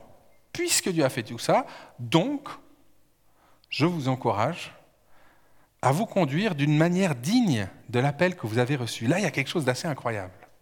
C'est-à-dire que vous avez reçu un appel à être en Christ, à être sauvé par grâce, à être réconcilié. Vous avez été sauvé et vous avez été appelé pour des œuvres. La manière dont vous avez été appelé. Voyez combien il y a eu d'amour, combien il y a eu de bienveillance, combien il y a eu de sainteté, combien il y a eu de vérité. Eh bien, voici l'appel qui vous a été donné. Maintenant, conduisez-vous selon cet appel qui vous a été donné. Comment faire ? C'est joli, il pourrait s'arrêter là. Hein. Soyez dignes de tout ce qui a été dit avant. Ouh ! Mais attendez, j'ai encore trois chapitres pour vous expliquer comment. D'accord, merci Paul, c'est gentil. Alors, par quoi il commence ? Il commence par l'humilité et la douceur, par dire « vous n'allez pas vous en sortir tout seul ». Vous allez vous en sortir ensemble. Vous avez besoin d'être unis, de vous supporter, pas dans le sens « je le supporte », mais dans le sens « je le porte », sûr, au-dessus de son obstacle, son obstacle. Je le porte et demain, c'est lui qui me porte, parce que demain, c'est moi qui vais tomber. Ce n'est pas toujours les mêmes qui portent les autres. Hein. Ça, ce n'est pas l'Église. Avoir des gens qui sont payés pour porter les autres, ça, c'est une entreprise de service. Ce n'est pas l'Église. L'Église, c'est on se supporte les uns les autres, on se porte les uns les autres. Et ce n'est pas parce qu'on est dans un ministère ou dans, voilà, qu'on n'a pas besoin d'être porté aussi. On est tous des humains, on a besoin d'être portés les uns les autres. Première chose, se porter. Deuxième chose, il y a un combat à mener qui demande de la force. Alors je pourrais faire « Qui est fort ici aujourd'hui ?» Voilà. Efforcez-vous de conserver l'unité. Parfois, justement, on veut déployer notre force pour montrer nos, combien on est différent des autres, combien on est mieux que les autres, combien on est plus... Et là, il dit « Ta force, mets-la pour conserver l'unité. » Et il en faut de la force des fois, parce qu'il y a tellement de tensions qui peuvent euh, déchirer le peuple de Dieu que c'est plus facile d'aller de son côté que de, de se battre pour dire non, je veux conserver l'unité de l'esprit par le lien de la paix. Là, on pourrait faire un grand développement, mais simplement noter que ce n'est pas l'unité d'une institution dont il est question ici, ou l'unité humaine, mais l'unité de l'esprit. Je reconnais que l'esprit est à l'œuvre là. Je, je lutte pour que nous restions unis et que nous soyons dans la paix. Comment le faire ? Eh bien, les qualificatifs sont là, ils sont connus. C'est l'humilité, c'est la douceur, c'est la patience, c'est l'amour. C'est pas les grandes proclamations, les, euh, les voilà. Des fois, il en faut, hein, c'est sûr, mais la clé, le chemin, il se passe comme Christ a vécu. L'humilité, la douceur, la patience, l'amour, la paix. Nous avons besoin des autres pour vivre, pour tenir le coup et pour grandir. Parce que le but, ce n'est pas de survivre, hein. Le but, c'est de grandir. Et ça, la Bible est claire, du début à la fin, il n'est pas bon que l'homme soit seul et on se termine dans une ville. Non, Dieu nous veut ensemble pour grandir et construire, pour devenir un en Dieu. C'est ce grand projet de réconciliation qu'on a vu dès le début. Qu'est-ce que Dieu veut ? Il veut réunir, réconcilier les humains en Christ, en lui. Ce grand projet de réconciliation, l'Église le porte. Elle le porte même, euh, je ne sais pas si, on, peut-être qu'on n'a pas lu ce verset avant, on le lira après, mais elle est témoin devant les puissances spirituelles. Imaginez, on se dit, ouais, les anges et tout ça, les démons, et cetera. Ben, ils sont, ouf, alors eux, ils sont à un level, moi, euh, je suis très loin. Et en fait, il y a des choses que nous, on vit, qu'eux, ils ne peuvent pas vivre, ils ne vivront jamais, et ils nous regardent. Et ils disent, mais waouh, moi, j'aimerais bien vivre ça, quoi. Puis c'est nous, dans notre église, qui prenons le café, quoi. Enfin, il n'y a pas que ça, hein. Mais ça commence aussi des fois par là. Parce que voilà, je, je, je m'occupe de toi, je te supporte, je, je prends soin de toi. Là, il y a quelque chose qui révèle du cœur de Dieu. Waouh!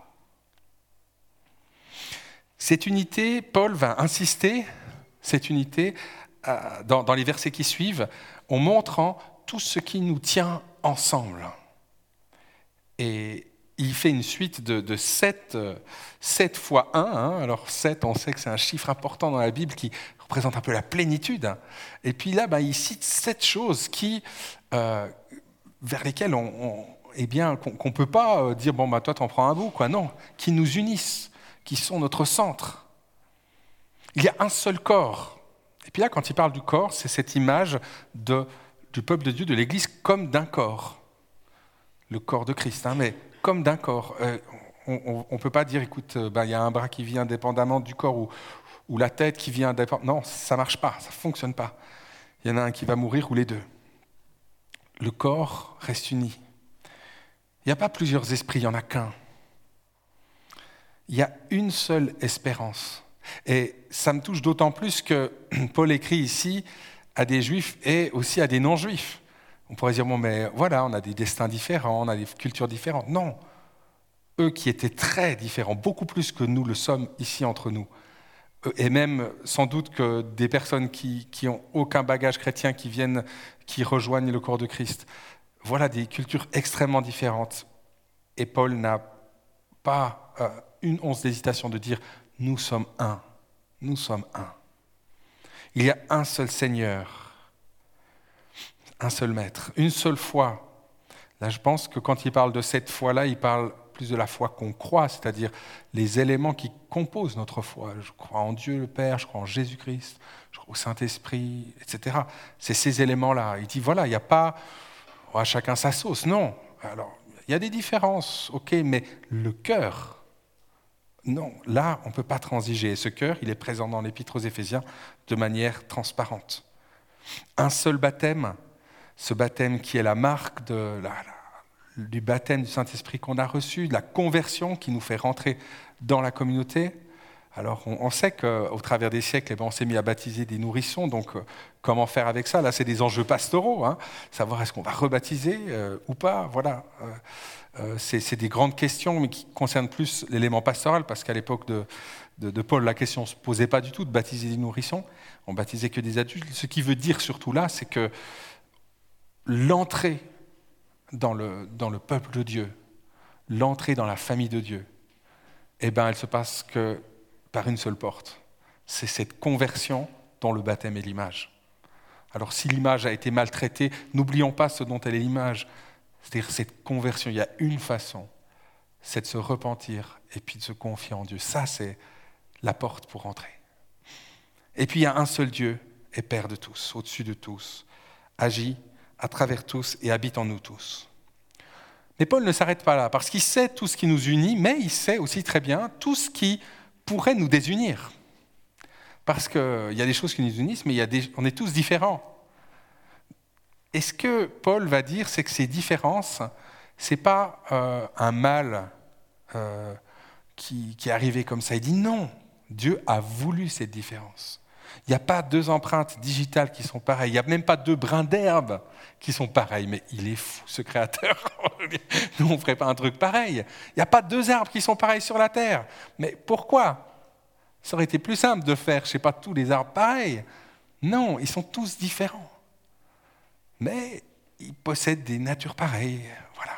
Mais ils sont tous différents, comme nous sommes tous différents, et comme à chacun, Dieu a donné par Christ, quelque chose de différent. Et ce qui est très beau, c'est que autant l'unité est un reflet de qui est Dieu, autant la diversité l'est aussi. Parce que la Bible nous révèle que Dieu existe, qu'il y a un seul Dieu. Dieu existe en un seul être, mais en trois personnes différentes.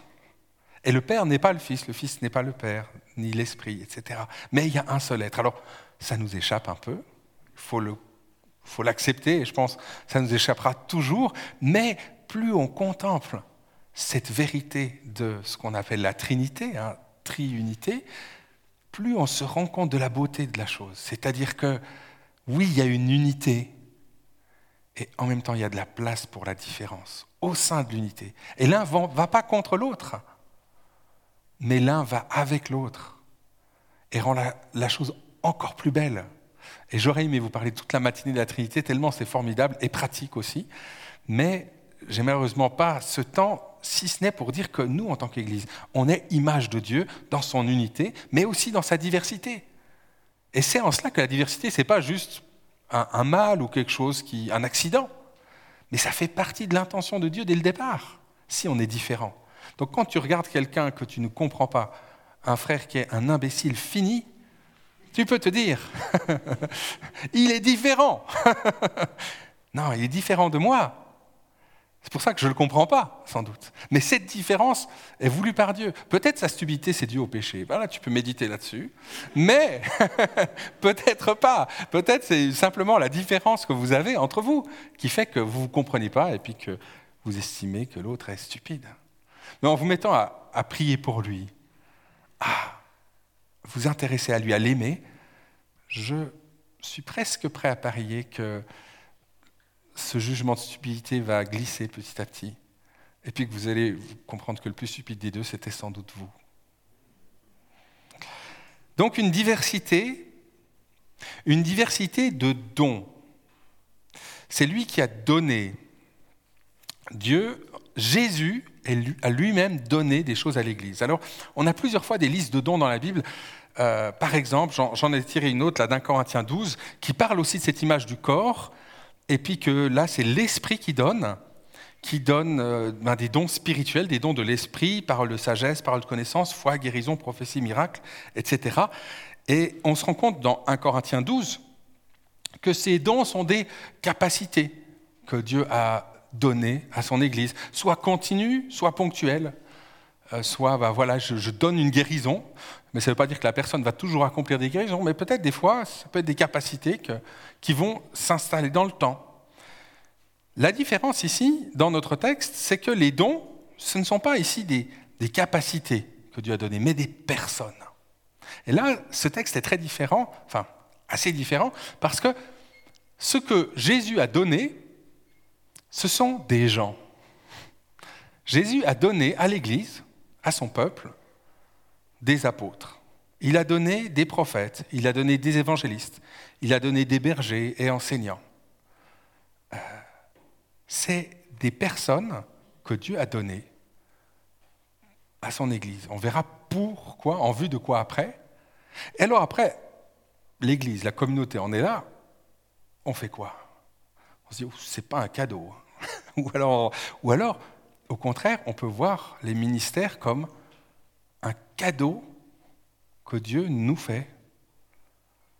Dieu nous donne cette personne pour exercer un ministère au milieu de nous. Et alors à nous, après, de reconnaître cette personne, dire « Ouais, je reconnais que tu es un cadeau pour nous dans ce que tu, euh, dans ce que tu fais dans ton ministère ici. » Alors la question se pose, et puis la question est assez actuelle aujourd'hui. Euh, voilà, il y a diversité de lectures de ce passage. Euh, je vais vous livrer la mienne. Après, à vous de creuser, de réfléchir, de mettre ça devant le Seigneur, voir si, si ça tient la route ou si au contraire, euh, vous, vous, euh, vous voulez voir autrement. Euh, la question se pose de l'interprétation de ce verset et de son application. Euh, est-ce que dans ce verset... Paul nous donne une formule d'organisation de son Église, de l'Église, autour de cinq ministères euh, qui seraient les ministères d'apôtres, de prophètes, d'évangélistes, de bergers et d'enseignants. Euh, je ne vais pas faire extrêmement long, mais comme c'est un, un sujet qui, qui parcourt souvent, et certaines églises mettent très en avant cette, cette idée de dire pour qu'une église fonctionne, il faut qu'il y ait euh, ces cinq ministères reconnus, et cetera. J'aimerais aborder rapidement la question.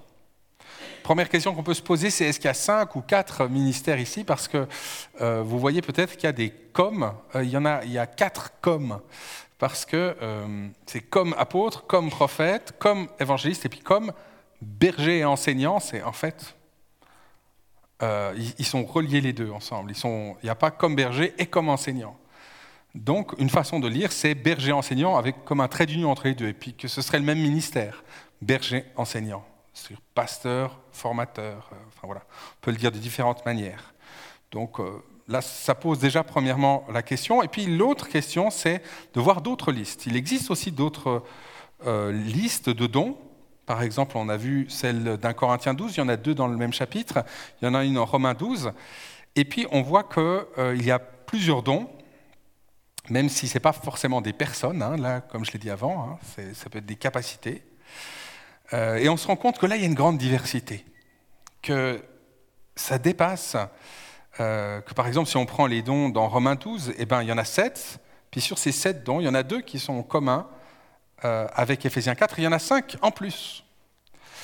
Euh, dans premier Corinthiens douze, versets huit à dix, il y a une liste de neuf dons, et il n'y en a qu'un qui est en commun avec Éphésiens quatre. Plus tard, une autre liste de neuf dons, et là, il y en a quatre qui sont en commun, et cinq qui sont différents. Si on prend toutes ces listes ensemble, si on prend rien que ces quatre listes, celle d'Éphésiens, de Romains douze et puis les deux de premier Corinthiens douze, on trouve dix-sept dons différents. Alors bien sûr, ce n'est pas euh, toujours des personnes, mais euh, ces dons, est-ce qu'on arrive tous à les relier à des ministères, un de ces cinq ministères? Pour moi, c'est un indice en tant que lecteur de la Bible de me dire, attention, il y a plusieurs de ces listes qui existent. Euh, attention d'en prendre une et puis de lui faire dire plus que ce qu'elle dit. L'autre élément qu'il faut faire très attention, c'est que quand on dit il ne faut pas faire dire plus que ce qu'elle dit, il ne faut pas lui faire dire moins non plus. Hein, qu'est-ce que nous dit le texte? Personnellement, la, ma façon de le comprendre, c'est qu'il faut se méfier des formules magiques. Il n'y a pas de formule magique comme au Conseil fédéral où on a les cinq, ça c'est bon, ça c'est fait, notre structure d'église est OK. Par contre, ce qu'on voit et qui est très important dans ce texte, c'est qu'il y a une diversité et il y a un fonctionnement en équipe. Que Dieu n'a pas voulu qu'il y ait juste un leader par communauté qui soit l'homme orchestre, l'homme à tout faire et puis qui, qui se débrouille de tout. Non, il dit j'en donne plusieurs. Puis là, ben, il y en a quatre ou cinq qui sont nommés pour que l'Église puisse fonctionner. Donc l'idée de dire qu'un gaillard fasse tout ça, ce n'est pas possible sur ce texte, parce que ce n'est pas des dons qui sont faits, c'est des personnes qui sont données. Donc il y a au moins quatre ou cinq personnes dans le leadership. Ça ne veut pas dire qu'il, après, ça veut pas dire qu'il faut quatre, cinq personnes rémunérées pour qu'une Église tourne, ce n'est pas ça que je suis en train de dire, mais c'est qu'il faut que... il y ait une équipe, qui peuvent être tous des bénévoles, hein. Enfin, c'est, après c'est d'autres enjeux, mais... que ce soit en équipe, parce qu'il y a besoin de ces, de ces différences, de ces dons. Et c'est clair que l'apôtre, celui qui est, qui est envoyé, c'est ça, apostolos, hein, celui qui est envoyé, porteur d'un message, va avoir une autre, une autre façon de, d'aborder les choses que le prophète qui parle, qui est le porte-parole de Dieu, que l'évangéliste qui veut annoncer la bonne nouvelle, que le berger qui prend soin des faibles, euh, et, et l'enseignant qui, qui, qui, qui construit, qui forme. Il y a besoin de toutes ces forces-là pour une, pour une communauté. Il y a besoin de toutes ces personnes-là. Unis autour de Christ, avec une diversité. Parce que chacun de ces dons, c'est des personnes qui sont données par Christ à son Église. Pourquoi est-ce que Jésus l'a fait ? Ben, il l'a fait, il a, il a donné ces personnes, pas pour qu'elles fassent le boulot, mais pour qu'elles forment les saints euh, aux tâches du service. Donc le but de ces personnes, ce n'est pas qu'elles fassent le travail pour les autres, mais c'est qu'elles en forment d'autres pour servir, pour que le corps grandisse, pour que le corps soit euh, adulte, soit mature, que la communauté ne soit pas formée de petits-enfants qui sont ballottés, mais que toute la communauté grandisse dans l'unité de la foi jusqu'à la stature parfaite de Christ. Alors, j'aimerais juste maintenant, pour terminer ce, cette partie, vous donner cette phrase qui m'a beaucoup aidé. Euh, c'est « Dieu donne ce qu'il ordonne et il ordonne ce qu'il donne ». Wow, ça sonne, hein, c'est bon, là, vous pouvez, le, vous pouvez le placer en société comme ça, ça le fait. En plus, on s'en souvient un peu, après, il faut juste comprendre ce que ça veut dire. Mais euh, ça, je vais essayer de le faire maintenant. Mais je vous remercie, on va faire la pause juste après. Dieu donne ce qu'il ordonne, c'est-à-dire que Dieu nous ordonne quelque chose. Il nous dit, euh, par exemple, euh, euh, aimez, aimez-vous les uns les autres. Voilà. On va commencer à la base. Dieu il nous ordonne quelque chose. Mais il nous donne le moyen de le faire. Dieu donne ce qu'il ordonne. C'est-à-dire ce que Dieu nous ordonne de faire, il nous donne le moyen de le faire. Puis dans l'autre sens, ça va aussi. Il ordonne ce qu'il donne, il nous donne des choses. Eh bien, ces dons contiennent avec eux une responsabilité de les mettre en œuvre. Dieu nous donne des ordres et il nous donne les moyens de le faire. Et puis ce qu'il nous donne, c'est pour qu'on en fasse quelque chose.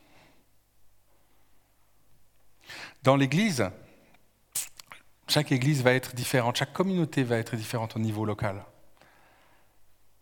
Mais Dieu nous donne des ministères, Dieu donne des gens à chaque communauté. Est-ce que nous les reconnaissons dans ce... Est-ce que nous reconnaissons que Dieu nous les donne ?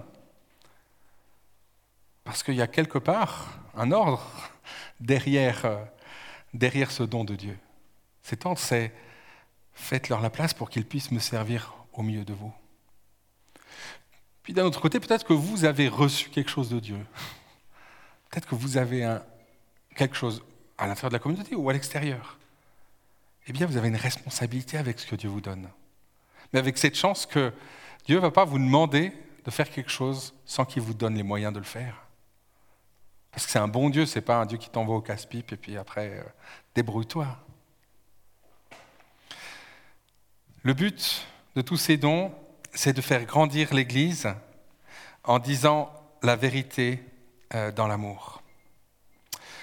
Et je passe vite sur les derniers dias, simplement ces derniers dias sur la communauté nous montrent que Dieu est à l'origine de l'Église, c'est lui qui, qui donne cette Église, Dieu est celui qui soutient l'Église, c'est de lui qu'elle tire sa croissance, et Dieu, Jésus est aussi le but de l'Église, c'est vers lui que euh, Dieu veut que nous tendions. Alors, je finis juste avec cette, cette image qui récapitule, que vous pourrez méditer pendant la pause, et euh, que nous avons besoin les uns des autres pour être l'image du Dieu un, que nous sommes différents, l'image du Dieu trois, que ces dons que Dieu nous fait sont des personnes, et que Jésus est l'auteur, le soutien est le but de l'Église. Puis vous avez bien mérité une pause de dix minutes. Voilà. Donc, euh, nous allons parler de la vie nouvelle.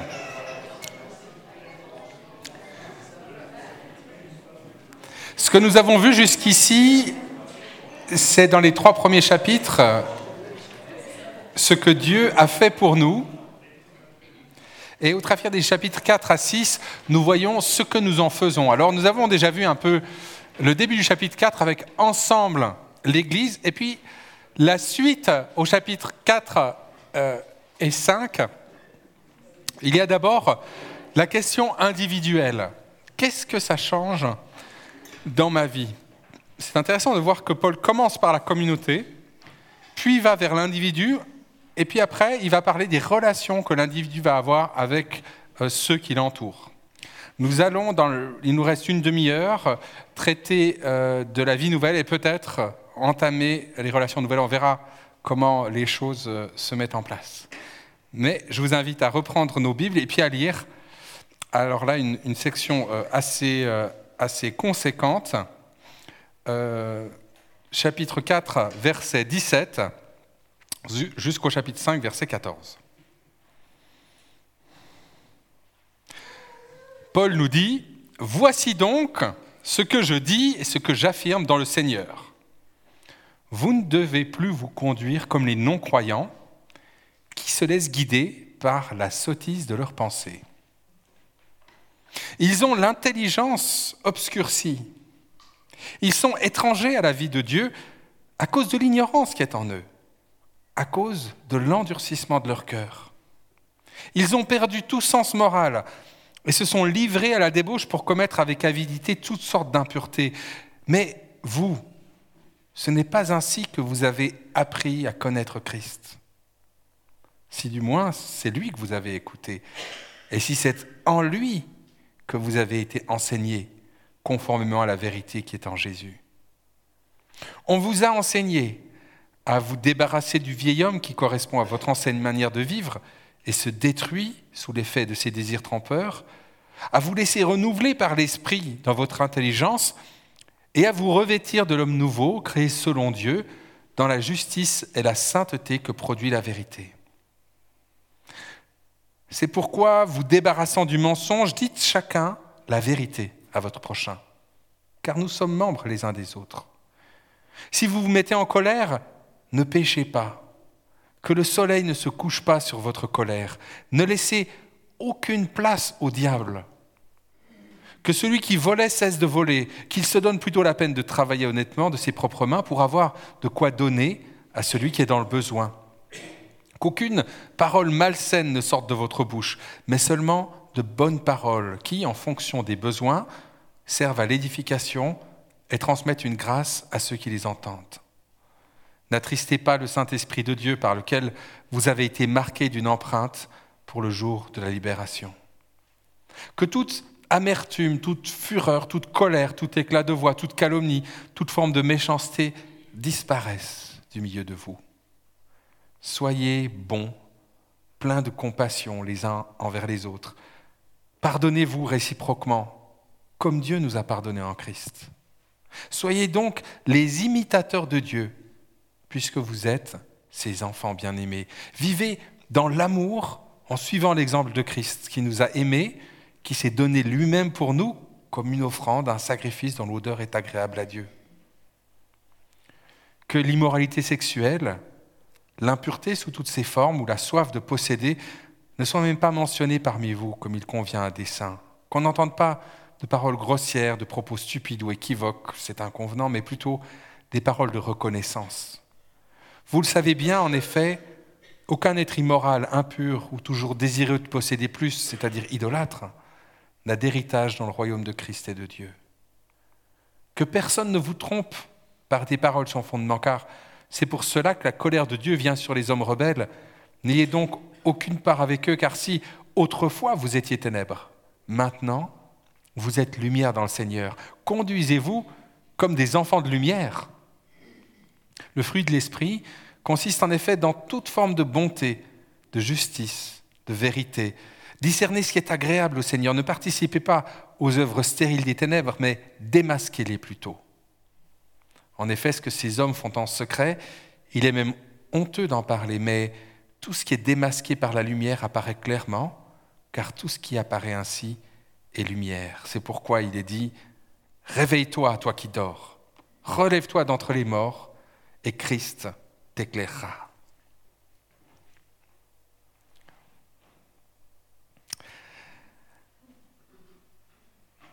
Paul commence par ces mots. Je vous, je vous encourage donc à vous conduire d'une manière digne de l'appel que vous avez reçu du début du chapitre quatre. Voici ce que je dis, ce que j'affirme dans le Seigneur. Vous ne devez plus vous conduire comme les non-croyants. Vivez dans l'amour en suivant l'exemple du Christ. Conduisez-vous comme des enfants de lumière. Et partout, ce verbe est traduit de manière diverse en français, mais c'est ce mot « marcher », qu'on avait déjà vu avant. Hein. Marcher. Il y a cette dimension de, d'avancer, de marcher, de marcher dans la vie.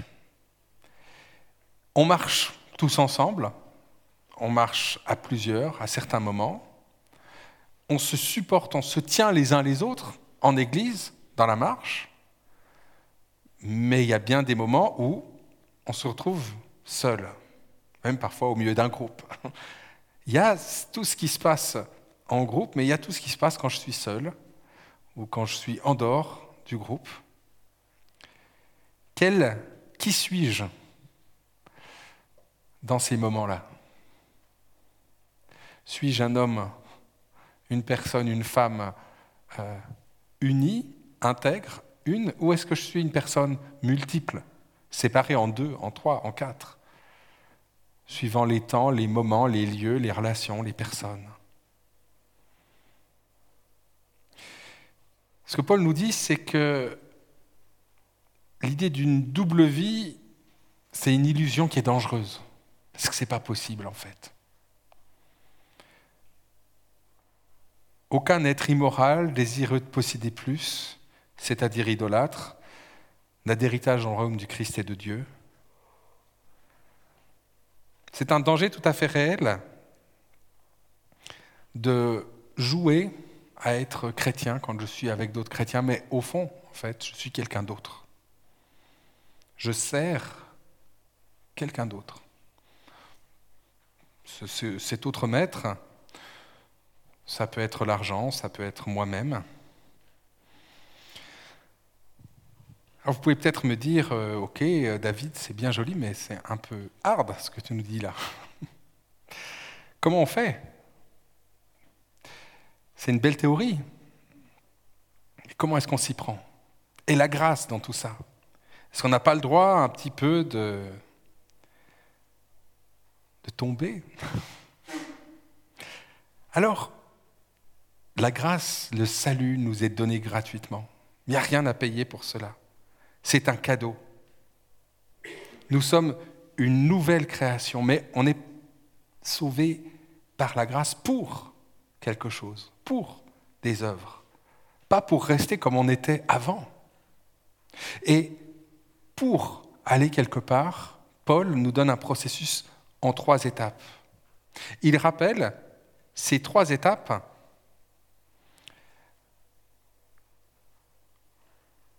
Dans, dans les versets vingt-deux et suivants.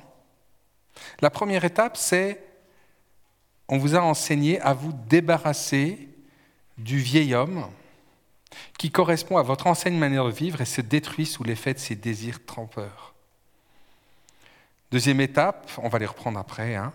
« Vous laissez renouveler par l'esprit devant votre intelligence. » Et troisième étape, à vous revêtir de l'homme nouveau. Alors, il y a vraiment cette image de se débarrasser du vieil homme, d'une ancienne manière de vivre, pour revêtir. Et c'est ce que Paul va, va ensuite expliquer, hein. Se débarrasser du mensonge pour dire la vérité, se débarrasser de la colère pour ne pas pécher, celui qui vole, qu'il travaille, que si vous avez des paroles malsaines, que ce soit des bonnes paroles.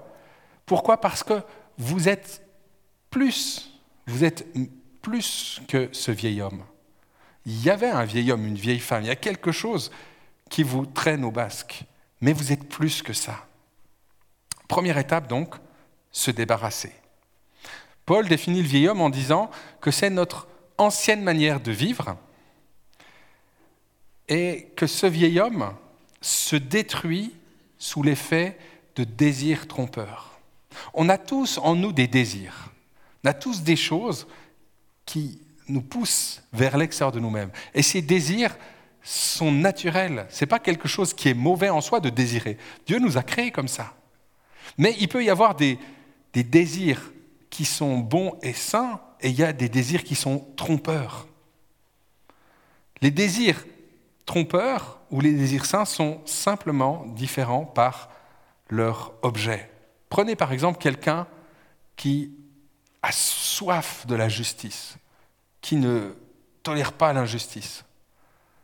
Eh bien, s'il oriente mal son désir de justice, il va sans doute devenir une personne assez colérique. Il va se mettre en colère contre tout ce qui ne va pas. Mais s'il se rend compte qu'en fait, sa colère, au fond, c'est une soif de ce qui est droit, de ce qui est bon, de ce qui est juste, et qu'il soumet ce désir à Dieu, ben, il pourra être un artisan de la justice. Il pourra servir la justice, être débarrassé de sa colère. Vous pouvez prendre tous les désirs qui nous détruisent, allez au fond, à la racine, essayez de regarder quel est le moteur et vous vous rendrez compte que ce moteur peut être réorienté vers quelque chose de bon. Dieu ne nous dit pas « la solution c'est de vous débarrasser de vos désirs ». Ça, c'est plutôt une voie bouddhiste, orientale, de dire « il ne faut plus désirer, comme ça vous n'aurez plus de problème ». Vous n'aurez plus rien non plus, mais vous n'aurez plus de problème. Ok, d'accord. Mais Dieu il ne veut pas ça. Il dit « vous êtes fait pour avoir des désirs ». C'est bien le désir, mais il faut qu'il soit bien orienté. Là, vous avez des désirs trompeurs. Qu'est-ce qu'ils font, ces désirs ? C'est que ces désirs trompeurs, ils nous détruisent. Votre vieil homme, votre ancienne manière de vivre, se détruit sous l'effet des désirs trompeurs. Et en tant que chrétien, on traîne encore ce côté obscur, ce vieil homme qui est là, qui s'accroche. Il y a encore ces désirs qui sont là. Et parfois, certains, on a pu les réorienter, puis d'autres, on doit encore lutter. Mais rappelez-vous, ce n'est pas en vous débarrassant de ces désirs que vous allez régler quoi que ce soit, parce qu'ils font partie de vous. Mais c'est plutôt en réorientant ces désirs vers le bon objet que Dieu veut, vers la sainteté que Dieu veut. Et vous pourrez vivre pleinement ces désirs vers le bon objet que Dieu veut, plutôt que d'être trompé par ces désirs qui ont un mauvais objet, qui vont vous détruire. Donc cette première étape, se débarrasser du vieil homme, c'est un choix personnel. Là, vous êtes acteur. C'est à vous de le faire. C'est à vous de dire « Non, je veux abandonner ça. Je veux faire le ménage. » Et je suis désolé, mais ce n'est pas votre voisin qui peut le faire pour vous. Ni vos parents, ni vos enfants, ni quelqu'un d'autre. C'est vous qui devez le faire. Vous devez le faire. Abandonner. Faire le ménage. Et l'ennemi est là pour combattre ça. Qu'est-ce qu'il vous dit ? Il dit, mais si tu veux te débarrasser de ça, tu vas te débarrasser de toi-même. Tu vas perdre une partie de toi-même. Tu es ce vieil homme. Tu ne peux pas vivre autrement. Si tu retires ça, tu ne vivras plus. Ou, peut-être la version plus soft, dire, mais il n'y a pas de mal, tu es comme ça. Pourquoi ce serait mal ? Dieu t'a créé comme ça. Il faut que tu l'assumes. C'est plutôt comme ça. On est plutôt dans ce registre-là aujourd'hui. On n'a qu'à assumer. Puis si on va te dire, il faut que tu changes, tu dis non, mais là tu attaques mon identité. C'est pas possible. De, euh, je dois, je, je peux pas vivre autrement. Et quand ce mensonge de l'ennemi, la réalité nous dit la parole, c'est que non, tu n'es pas ce vieil homme. Tu étais ce vieil homme. Maintenant, tu es quelqu'un de différent. Ce vieil homme s'accroche. Il faut que tu t'en débarrasses. Mais tu es une nouvelle créature. On l'a vu. Nous sommes sauvés par la grâce, créés par Dieu pour de bonnes œuvres. Il nous a créés une nouvelle création. Donc oui, il a transformé. Oui, ses désirs peuvent être réorientés. Oui, en nous, il n'y a pas un mal qui pourrait jamais être extirpé. Non, ce n'est pas vrai. Parfois, le, le chemin est plus compliqué que ce qu'on imagine de réorienter euh, ses désirs. Et parfois, ben, ce n'est pas exactement comme... Euh, euh, d'autres chrétiens aimeraient, et cetera. Mais Dieu le sait. Dieu a un chemin pour vous. et ayons patience et humilité pour marcher ensemble sur ce chemin. Donc première étape, où c'est nous qui sommes acteurs, se débarrasser. Deuxième étape, se laisser renouveler. Et là c'est intéressant parce que c'est par l'esprit. Le fruit de l'esprit consiste en toute forme de bonté, de justice, de vérité. Et c'est un processus, c'est-à-dire que ça, ça, ça avance. Je me débarrasse un peu, l'esprit commence un peu, et puis enfin, ça avance. Et là, dans cette étape, c'est Dieu qui fait le boulot. Moi, je ne suis pas capable de faire ce genre de truc. Par contre, mon boulot, c'est de le laisser faire, et pas d'essayer de le faire à sa place, ou de lui fermer la porte en disant « Attends que j'ai tout rangé pour que tu viennes. » Euh, il y avait un... Un, un, un, un spirituel du, du dix-septième siècle qui, qui disait euh, « Je veux vivre la présence de Dieu », enfin dix-huitième, frère Laurent de la Résurrection, « Je veux vivre la présence de Dieu tout le temps, même quand je cuis un œuf, et aussi quand je pêche. » Puis on lui disait « Mais pourquoi est-ce que tu veux vivre la présence de Dieu quand tu pêches ? Qu'est-ce que c'est que cette hérésie ?» Il dit « Ben oui, c'est tellement plus facile d'arrêter de pêcher quand euh, Dieu est là. » Et puis, c'est tellement plus facile de, re- de revenir vers Dieu quand j'ai péché s'il est là. Et puis vous avez peut-être remarqué, enfin, peut-être comme moi, vous dites, quand vous avez péché, vous dites « Ouh, il faut que je règle ça, puis après je pourrai retourner vers Dieu. » Alors que non, le seul qui peut régler ça, entre guillemets, c'est Dieu. Donc, pourquoi je dis tout ça ? C'est pour expliquer que la présence de Dieu dans nos vies qui travaillent est essentielle. On ne peut pas faire ce travail de transformation par nous-mêmes. On ne peut pas faire le travail de réconciliation, de pardon. On ne peut pas euh, faire pousser la bonté, la justice, la vérité en nous. C'est l'Esprit qui le fait. Laissons-le agir. Par l'Esprit, dans son intelligence, donc être renouvelé par l'Esprit dans l'intelligence, nos manières de voir, nos manières de penser. Euh, là, j'ai juste mis un petit mot, mais euh, que je ne vais pas, je, je vais pas développer, mais euh, il y a quelque chose d'assez intéressant avec le péché, et, et souvent en tant que chrétien, on, on n'a pas forcément conscience, mais qu'il y a un plaisir à pécher. On, on, on n'ose pas forcément en parler, parce que c'est pas bien le péché, on est tous d'accord, hein, franchement, avec ça. Mais pourquoi on le fait, si c'est pas bien ? Peut-être parce que derrière, ça nous apporte quand même quelque chose, le péché. Peut-être une, une satisfaction, voilà, je l'ai engueulé, mais ah, ça m'a fait du bien. Ouais, bah mince, mince, j'aurais pas dû, mais quand même. Après, on peut penser à d'autres péchés, mais il y a un plaisir, il y a une satisfaction. Mais j'ai besoin de plaisir, il y a besoin de... C'est pas un désir mauvais d'avoir du plaisir. Et comment être débarrassé de ce plaisir de péché ? Concrètement, je pense que là, il y a une clé. L'esprit peut transformer ce plaisir de pécher en plaisir de faire ce que Dieu veut. Et trouver mon plaisir là. Et ça, c'est des fois tellement profond, intriqué en moi que je ne sais pas comment, d'où ça vient que je peux avoir plaisir à pécher. Parce que quand je réfléchis après, je dis « Mais t'as été bête, pourquoi tu l'as fait ?» Ouais, mais franchement, je ne comprends pas. Mais l'esprit, lui, il peut aller là. Et puis je peux lui dire « Écoute, Saint-Esprit, je ne comprends pas pourquoi, mais toi, tu sais. » Transforme ça pour que, Seigneur, je ne retombe pas là et que je sois renouvelé dans ma manière de voir, ma manière de penser. Et puis, on a vu, donc, se débarrasser, se laisser renouveler. Et la troisième, c'est se revêtir de l'homme nouveau. Là, c'est de nouveau un choix actif. C'est un choix quotidien. Ce n'est pas quelqu'un qui le fait à notre place. C'est ce désir de... Prendre, euh, prendre le, le vêtement, prendre... Euh, voilà, Dieu nous donne un rôle. Euh, un, l'uniforme n'est plus très à la mode, hein, mais un, une fonction, euh, une, une mission dans ce monde. Et puis, à nous de dire, ok, je vais prendre, comme Élisée a pris le manteau d'Élie, hein, je, je vais prendre ça, m'en revêtir, et puis avancer à ta suite. J'ai été créé, selon Dieu, dans la justice et la sainteté que produit la vérité pour de bonnes œuvres. Et ce choix, c'est un choix qui se répète. De dire, ouais, aujourd'hui, Seigneur, c'est, je veux me revêtir de cet homme nouveau que tu as créé. Je ne veux pas être cet homme ancien. mais je veux me revêtir de toi. Paul continue en insistant sur notre modèle. Et le modèle, c'est le modèle paternel. Tel père, tel fils. Soyez des imitateurs de Dieu. Vivez à l'exemple de Christ. Conduisez-vous comme des enfants de lumière. Une vie nouvelle s'offre pour nous, pour que nous soyons une personne, des personnes unies, pas des personnes qui sont fragmentées ou qui sont des personnes différentes suivant les lieux, les moments, les temps.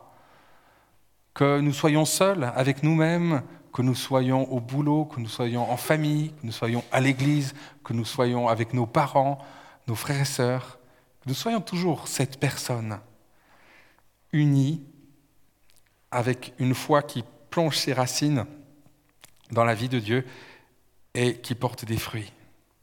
On a vu ensemble ce processus de trois étapes de se débarrasser du vieil homme où nous avons une décision à prendre, de laisser de côté, d'abandonner, de couper, de se laisser renouveler par l'esprit en laissant la place à Dieu de faire ce travail en profondeur que nous ne pouvons pas faire.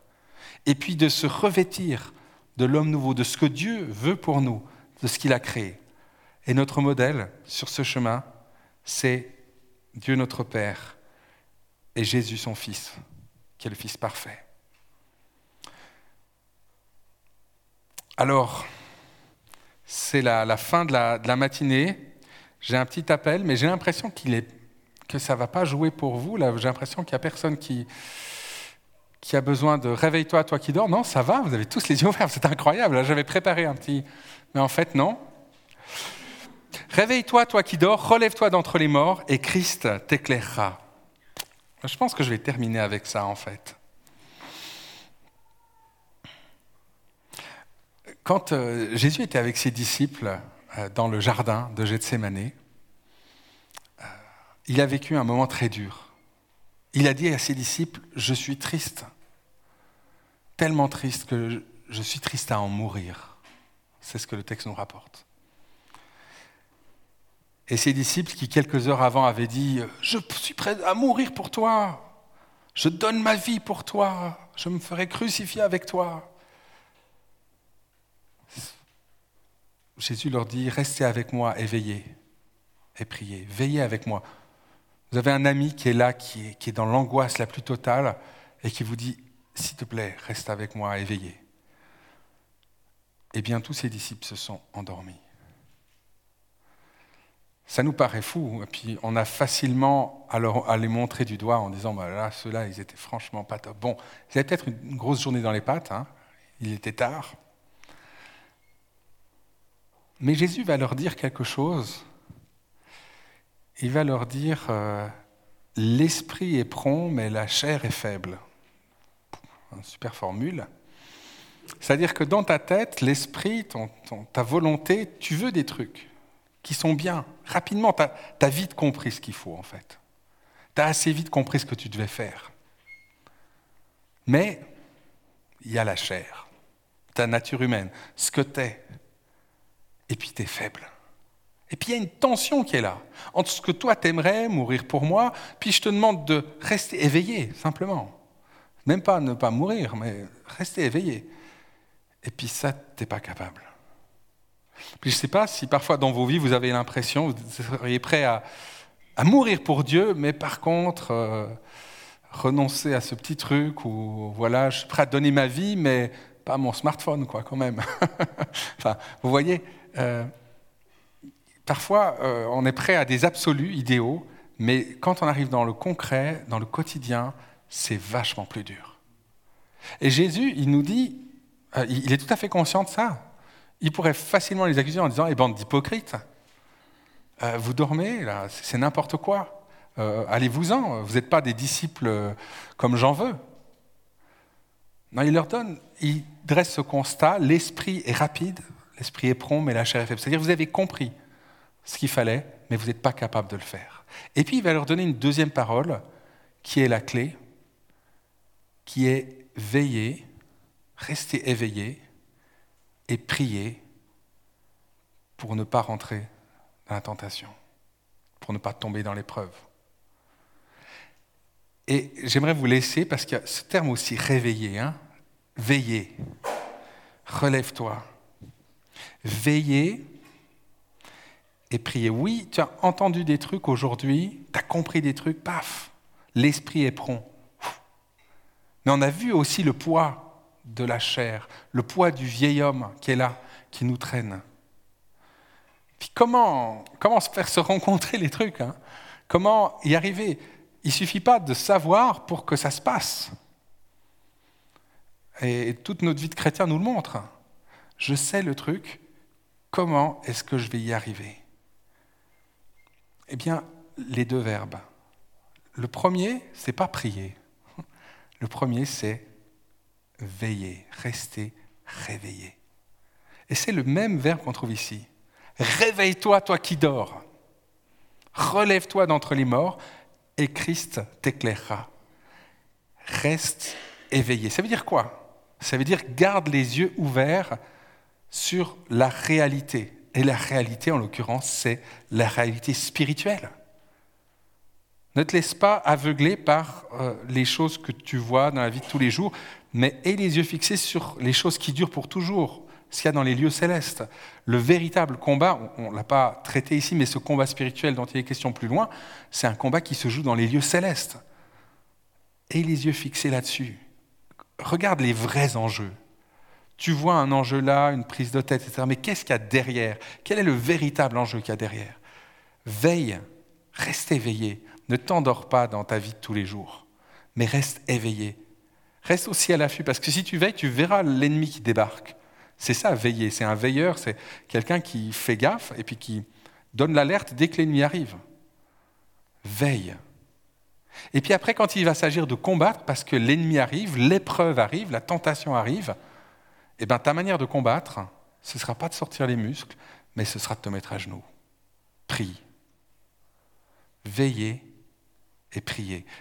L'esprit est prompt, la chair est faible. Donc, veiller et prier pour que la chair, la faiblesse de la chair, eh ben, soit débarrassée, qu'il y ait de la force à la place, et que ce que l'esprit a vu, eh ben, ça puisse se réaliser. Parce que ça peut se réaliser. Vous êtes des hommes nouveaux, vous êtes des femmes nouvelles, vous n'êtes pas faits pour rester dans le vieil homme. Mais pour ça, la clé, c'est de se confier dans le Seigneur, de se confier dans sa force, dans toute puissante là. Plusieurs fois, il y avait l'idée de la puissance, la force de Dieu qui a réveillé Jésus de la mort. Eh bien, par la prière, confie-toi en lui. Et alors, cette nuit nouvelle sera là. Réveille-toi, toi qui dors. Relève-toi d'entre les morts. Et Christ t'éclairera. Amen. Amen. Merci.